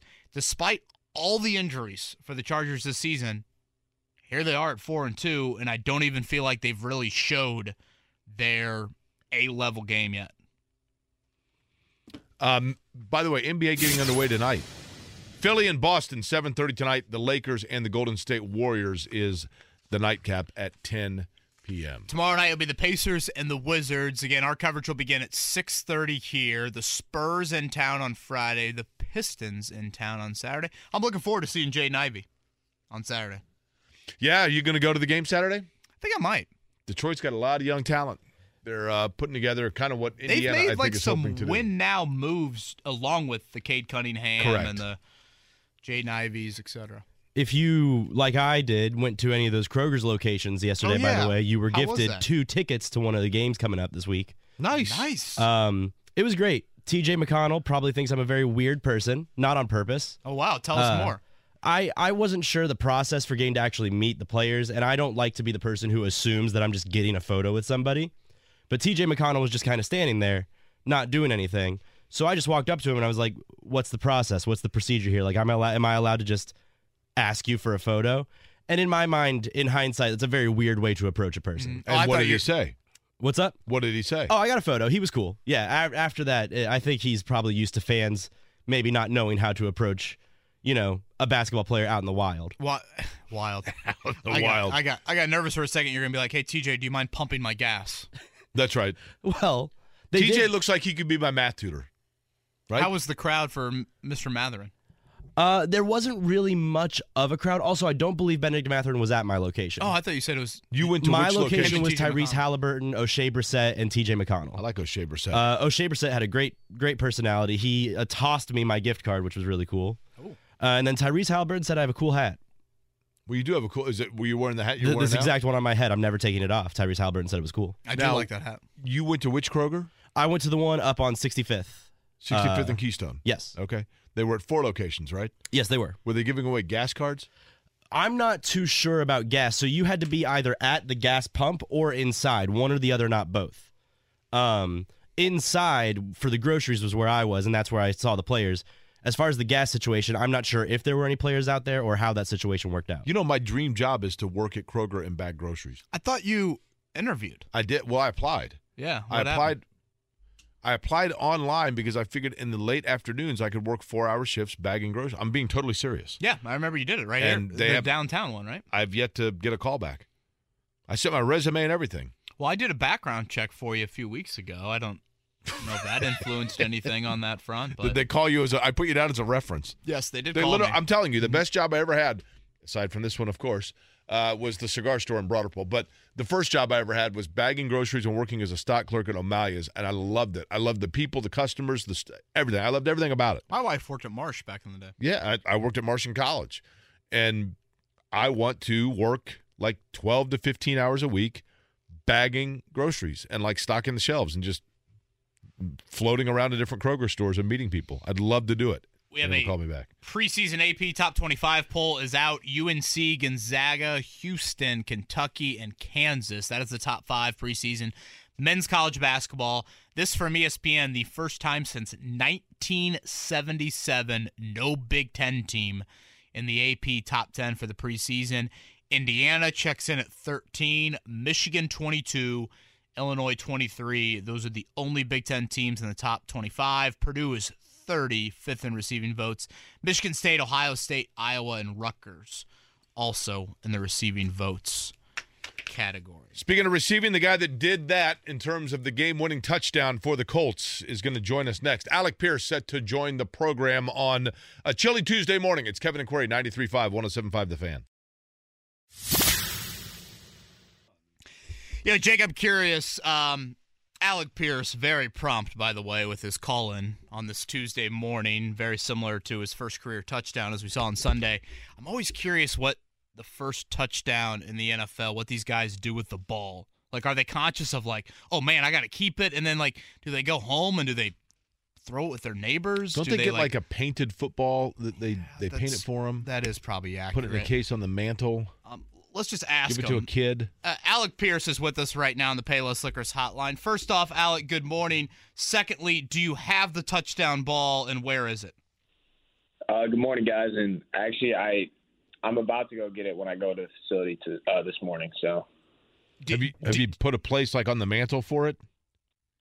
uh, I'm not sure. I'll probably you know just hang on to it and at some point do something with it. But yeah, we'll we'll figure it out. Uh, I want to go back to that third down play from Sunday. Um, Mhm. When did you realize that, that that ball was, you know, coming your way? And what did Matt Ryan, if anything, wh- what did he say to you uh, in the huddle or before that play? Um, you know, when- when I heard the play call, I kind of realized um, probably when when when I saw press coverage, I, I knew the ball was going to come to me. Um, and you know, he told me in the in the huddle just to go get it, make a play. And then wasn't there a moment where you looked over at Reggie Wayne and he kind of gave you a pre-snap reminder? Yeah, like I, I looked over to him. I think before we got in the huddle or or whatnot, he was he was giving me a little uh, signal, letting me know like you know be patient and work my release because I had I had a, a play earlier in the day in the day where I had a, a deep ball and I didn't really you know work much release, just tried to run by the guy, and um, so he was just telling me to be patient, you know, work work it. I'm going to ask you, Alec, the dumbest question. I mean, you're a rookie. You may play 15 years in the NFL. 15 years from now, you're going to go, this guy asked me this question once. It's the dumbest question of my entire career. Okay.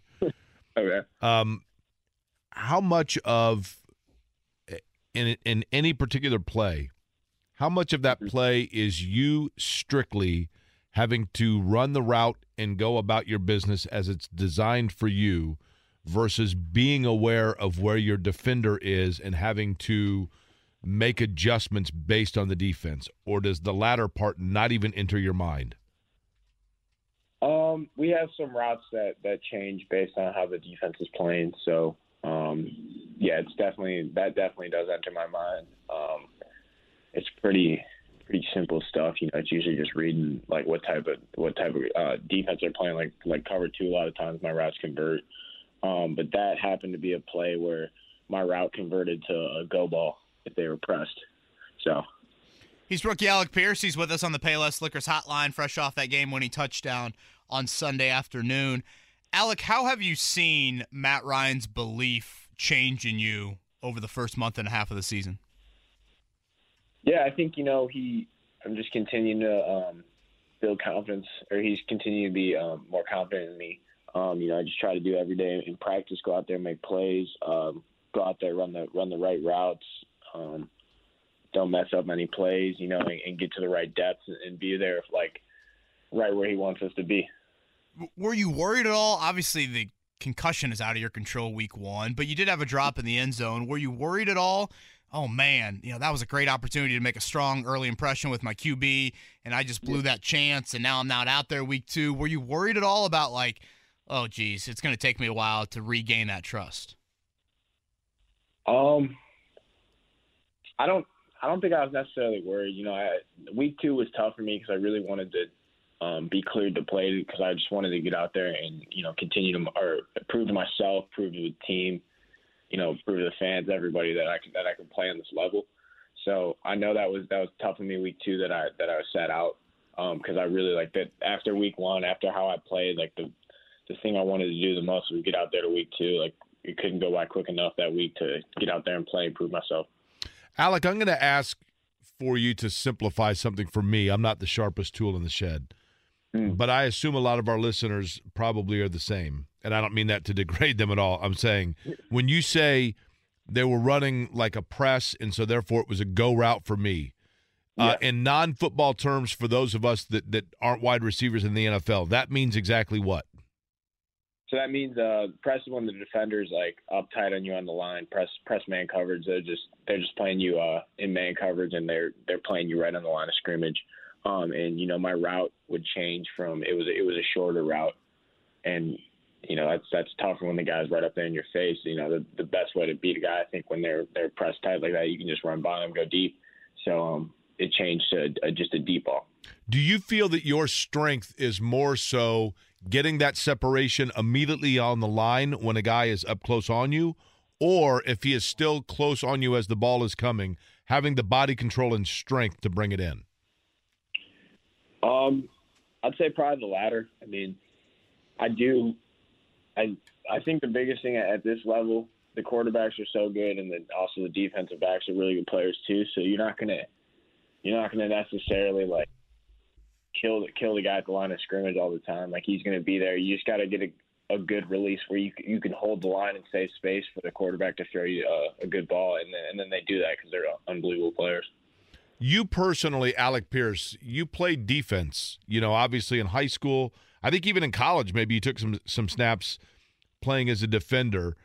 Mm-hmm. But how much does that benefit you now? Because you know kind of the mind of a defender. Do you ever, when you're lined up, put yourself and revert yourself back to when you play defense to think through what your opponent is doing and then, of course, anticipate what's coming?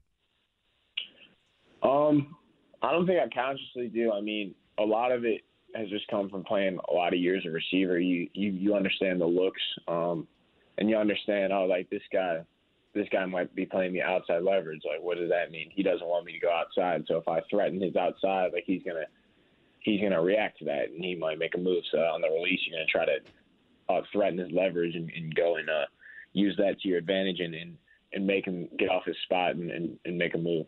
So.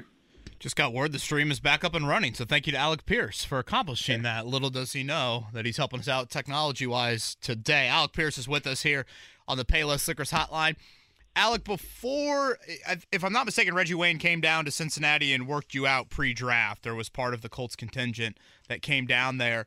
Um, were you familiar, or did you have like memories of Reggie Wayne as as an NFL player? Yeah, for sure. Um, watched him growing up a, a good amount. You know, I grew up in I grew up in Chicago, so definitely remember watching the the, the Super Bowl of um, I forget what year it was, but when they when they beat the Bears in the Super Bowl. Um, Were you a Bears fan? I wasn't a Bears fan actually, but I was like actually a Packers fan. So it's kind of like forbidden in uh in Chicago. But my dad, my dad was from grew up and was from uh, Wisconsin, so he got me on that early. Gotcha. Well, glad you made out Chicago alive with that fandom. Um, what has Reggie taught you the most in this rookie season? Um, definitely a lot about you know just like beating the DB like you like I said with their uh, technique, uh, how they're playing, their leverage, all that, attacking that and using that your, to your advantage to get open. Alec Pierce is our guest. He's on the Payless Liquors hotline. Um, Alec, at what point, if it has happened, I'm assuming it has, because things from the outside seem to be all kind of coming together for you right now. Was there a particular moment where you realized that the game – had just kind of slowed down and you now felt comfortable as an NFL receiver? Um, I think I think you know week three that was kind of my goal in my mind. I don't I don't know if it just happened naturally, but I, I kind of told myself you know I was going to go out there week three and just play football and and not be so in my head thinking about you know if I'm doing things right, um, if I'm you know reading the defense right, whatever. So kind of just told myself to go out there, relax, play football. I know Reggie been he's been on me about that, you know, since the day one of camp, kind of telling me, you know, just go out there and, and just just play play ball. He's like he, he knows I have the skills, but it's just he, he thought like I was just you know thinking too much, which was slowing down my game. So I, I really focused on that week three and told myself like right before I walked out on the field, like just go out there and play loose because that's how I think I play the best, you know. Alec, I um am a very unapologetic diehard Notre Dame fan, so my venom towards you uh, was probably there. I'll fully admit last fall. I also am an Indiana University grad, so I guess I could go with that with what you did to both of those football programs last fall. Did you find it ironic at all that you were drafted by the Colts after what you did to Notre Dame and Indiana, and those were probably uh, big reasons why Chris Ballard uh, fell in love with you? Yeah, it is, it is pretty ironic. Um, I definitely, you know, I thought it was a good thing because I, I figured, you know, there's a lot of people here, a lot of fans here that that may have know known who I was because of those games. So it probably helped, you know, because a lot of a lot of times people might be thinking, oh, like who's this receiver out of Cincinnati, like smaller school, um, didn't have like crazy stats in college or whatever. But at least at least a lot of people I think got chances to watch me play because most most of those people who are fans of the um, you know, the Hoosiers or Notre Dame, they they'd be Colts fans. So I think a lot of people had experience watching me from one of those games. They've gone from cussing at him, Jake, to cheering for That's him right. now. That's right. Yeah. It's quite the 180. Alec, who's the best athlete in your family? Mm. That's that's a tough question. Uh, And I guess if you don't mind, can you fill us in a little bit on your parents' athletic background and your brothers? yeah. Um. So my my mom and dad both played sports at Northwestern. My my dad played football there. My mom played volleyball there. Um, and then my brothers are both they're both six six, so they they got the height definitely. Um, they are they're both basketball players. My older brother uh, just signed overseas. Uh, he's playing in Montenegro. And then my younger brother it just got out to Princeton for his freshman year. He's he's starting up basketball season here soon. Well, we know who the smartest one is. I guess. Well, two Northwestern grads. I don't know. Maybe that's that's a debate. Yeah. Alec, finally, take me through what, you know, as a rookie player in the NFL, just take me through what a week is like for you. Like when you're not at the complex, what sort of things do you have to do to get yourself both, I guess, mentally and physically prepared? How is that different, if at all, from college? Just take me through how life has been for you. Life's been good, but yeah, it's definitely um a bit more of a job. You know, we're we're we're there pretty much all day on the on the days we have practice. Like it'll be, you know, get in at whatever eight and leave at five thirty, um, which is a little bit different than college because you know co- at college you're kind of doing the same thing, but half the day was classes. You know, so it's the same kind of busyness, but instead of studying whatever class I had, I'm I'm studying a lot more football. So and then um, on my off days like today, I usually I go in and hit the jugs, which is a you guys know what jugs are, right? The, Yeah. It's a Yeah, big catering company here big- in Indy, but yeah, it's That's also right. They, Well- they have unbelievable apple butter biscuits. Mhm. Yeah, they are. That's the football throwing machine, right? I, I, I couldn't figure out how to um, describe it, but yeah, football's at you, and then go do you know whatever whatever rehab I'm feeling, maybe get a massage there, and um, and then I, I study film, you know, especially early in the week, try to get familiar uh, with the team you're playing. It'll be a little bit a little bit different this week and last week because we've already played the team, so don't necessarily have to study as much. You already know kind of what they're going to do and and like the players, the personnel. So um, yeah, but definitely just you know, when I'm home, watch a little bit of film at night, review what practice, review the plays, just make sure I'm on top of my stuff. Alec, last one. Um, do you have a favorite uh, place or restaurant in Indianapolis or the surrounding area? Mm. Not, not yet. Not that I can think of. I, I'm, I'm open for some recommendations. I, I live downtown, so if you guys got any Okay. any recommendations, I, I, Jake will offer up. I, I believe it's the um, at Rathskeller. It's the mustard. Oh man, the hot mustard Is at the correct? Rathskeller, buddy. Let me tell you something. Between that and the St. Elmo's shrimp cocktail sauce, if you got a sinus issue, hit up either. You're good to go. I had the I did have the sh- the St. Elmo's uh, shrimp cocktail. It was great. I love I love horseradish. It was it was delicious. Well, I then love- you got to get the mustard at the Rathskeller. okay. I'm That's telling you right now. I, I Figure out. would I would encourage the bye week some mac and cheese from the Eagle and probably do a couple servings of that, but save it for the bye week. Maybe maybe for the off season. Yeah. Okay. Alec Pierce, game winning touchdown on Sunday, his rookie season, off to a wonderful start. Alec, congrats, stay healthy, and uh, we'll be watching certainly on Sunday. Yeah. Thank you guys. Alec Pierce right there on the Payless Liquors hotline. Prompt 928, Jake. He was dialing us up Listen, on his off day. right where he needs to be, exactly like he was on Sunday, right? No exactly wonder Matt he needs Ryan to be trusts there. him. And he got our stream back up and working.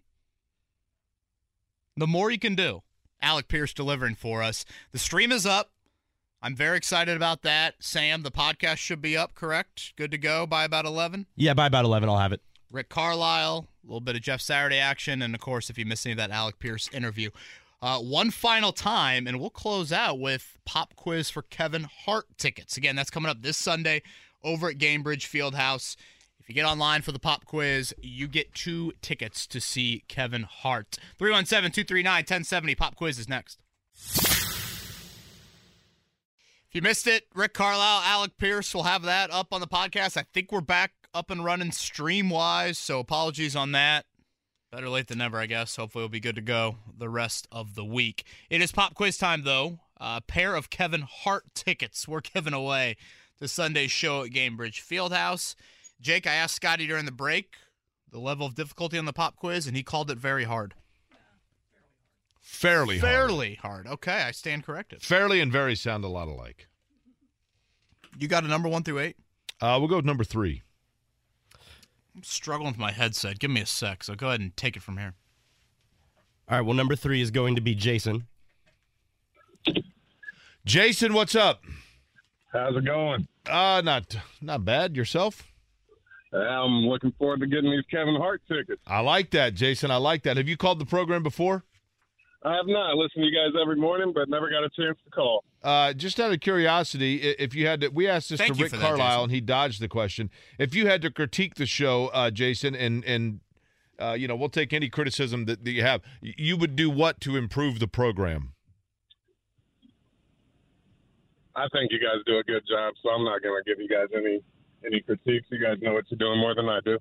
well, Jason, I appreciate that. That Zach, was one of the friendlier comments we've ever had. Zach, by the way, show. who says on Twitter that he's got all the answers. Zach says, "Do everyone a favor, more Kevin and no query." that seems harsh, right? Yeah, well, good thing Probably Rick Carlisle fair. didn't say that. well, he kind of did. Uh, here we go, Jason. I will lead you off with question number one. You ready? I'm ready. The 76th. uh, Jason, you sound like a nice fellow. Are you a a native to the area? voice. You do. Are you a native to the area, Jason? I am. I grew up in Broad Ripple. Oh, really? Did you go to Broad Ripple High School? I did not. I went to Chatard. Chatard. Okay. Uh, Yep. seven. That's where my wife went. What year did you graduate from Chatard, Jason? 2000. 2000, okay. The 76th NBA season gets underway tonight. Both the Celtics and Lakers enter the season with 17 NBA championships. That ties, of course, for the most in NBA history. What team has the third most NBA championships? With seven, by the way. Would it be the Bulls, the Warriors, the Syracuse Nationals, which are the same as the 76ers, or the San Antonio Spurs? I'm going to go with Spurs. What if I told you this team moved from the East Coast to the West Coast? It's Kind of similar to your high school nickname. Yeah. Okay. All right, number two, Matt Ryan threw for 389. Jason in Sunday's win over the Jags. In the process, Ryan moved into seventh place on the NFL's all-time passing yards list. Who currently stands sixth? Marino, Roethlisberger, Favre, or Philip Rivers?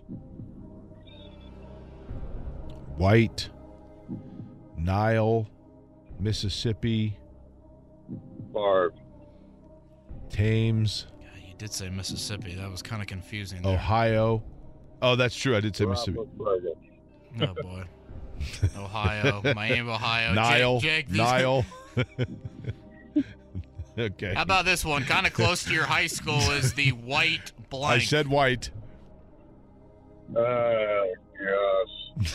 Okay. Question three. Kansas City tight end Travis Kelce had eight Who'd he catches for go with 108 yards. Uh, he went with everyone we got to go rapid fire here. All right. Uh, okay. Uh, what tight end, by the way, has the record for with 32 career games with 100 or more receiving yards for a tight end? What tight end has the NFL record? Gronk, Tony Gonzalez, Kellen Winslow Sr., or Jason Witten? Uh, Jason Witten. Okay. All right, number four. I'm changing the question. Who's the greatest athlete in the history of Bishop Chatard High School? Uh, that's probably. Uh, I got nothing on that one. Currently plays in the NFL. Oh, Zach Martin. Okay. Uh, last question on this day, 1974. The first Pacers game played at Market Square Arena took place. Who did the Pacers beat in their inaugural outing at MSA? Former Broad Ripple star George Hill was drafted by this team. San Antonio Spurs, New York Nets, Kentucky Colonels, or Dallas Chaparrals? Can you repeat them again? Mm-hmm. Uh, Spurs, Nets, Colonels, or Chaparrals? Spurs. Okay. Nice. All right, Jason, let's see how he did. 76 NBA season underway tonight. Celtics and Lakers enter the year with 17 NBA titles, tied for the most in league history. Jake, the third on that list? That would be the Philadelphia, San Francisco, and Golden State Warriors. All right, number two. We uh, to say we are confused on this would be an understatement. Well, I, I, you were correct. Mississippi and Ohio probably threw it off, but Nile, Thames. well, when you start off with white, I'm thinking, well, they all White? are white. That's I- I- true. I, was confused. when on you that said one. near Broad Ripple High School, the white. Matt Ryan, 389 on Sunday. He's seventh place in the NFL's all-time passing list, sixth on the list. It's not Brett Favre. It's not Ben Roethlisberger. He passed Dan Marino. It is indeed Philip Rivers. Uh, Gronk was the tight end answer. Stay on the line, Jason. San Antonio Spurs, and I believe Rob Turner was the answer for the Chatard question, by the way. Yeah, that was a little bite. Zach Martin. I think is a first ballot Hall of Famer. He's a good player. Really good player. I think I saw something where he's got more All-Pro selections than he has holding penalties in his NFL career. Um, That's usually a pretty good sign for an offensive lineman. really good player. Thank you to Rick Carlisle. Thank you to Alec Pierce. Thank you to our listeners. I know the stream being down, not ideal for a lot of you, so apologies on that front. The podcast will be up here. Real, real quick before hour. you sign off, sorry, Jason did hang up. So, Jason, if you're still out there and listening, please call us back. Ooh. I did not have the chance to get get in touch with you. Jason, 317 239 1070. Don't call in and be a fake Jason here either. I will recognize the original Jason's voice. We know where you went to high school. From Chatard. you just gave it away for the password. Call us. Come on. Uh, what do we got tomorrow? We're doing a show? We got Do we know? Pacers opening night. That's right. Opening night for the Indiana Pacers tomorrow. The Wizards in town. Bradley Beal, Kristaps Porzingis, Johnny Davis Johnny Davis, that's cool. on the Wizards. I was really glad the Pacers didn't draft him. No worries. To be very Really? honest with you. Yeah, I don't, I don't think he translates as a top 10 level talent. Thank you, everybody. Podcast will be up shortly. We'll talk to you tomorrow at 7.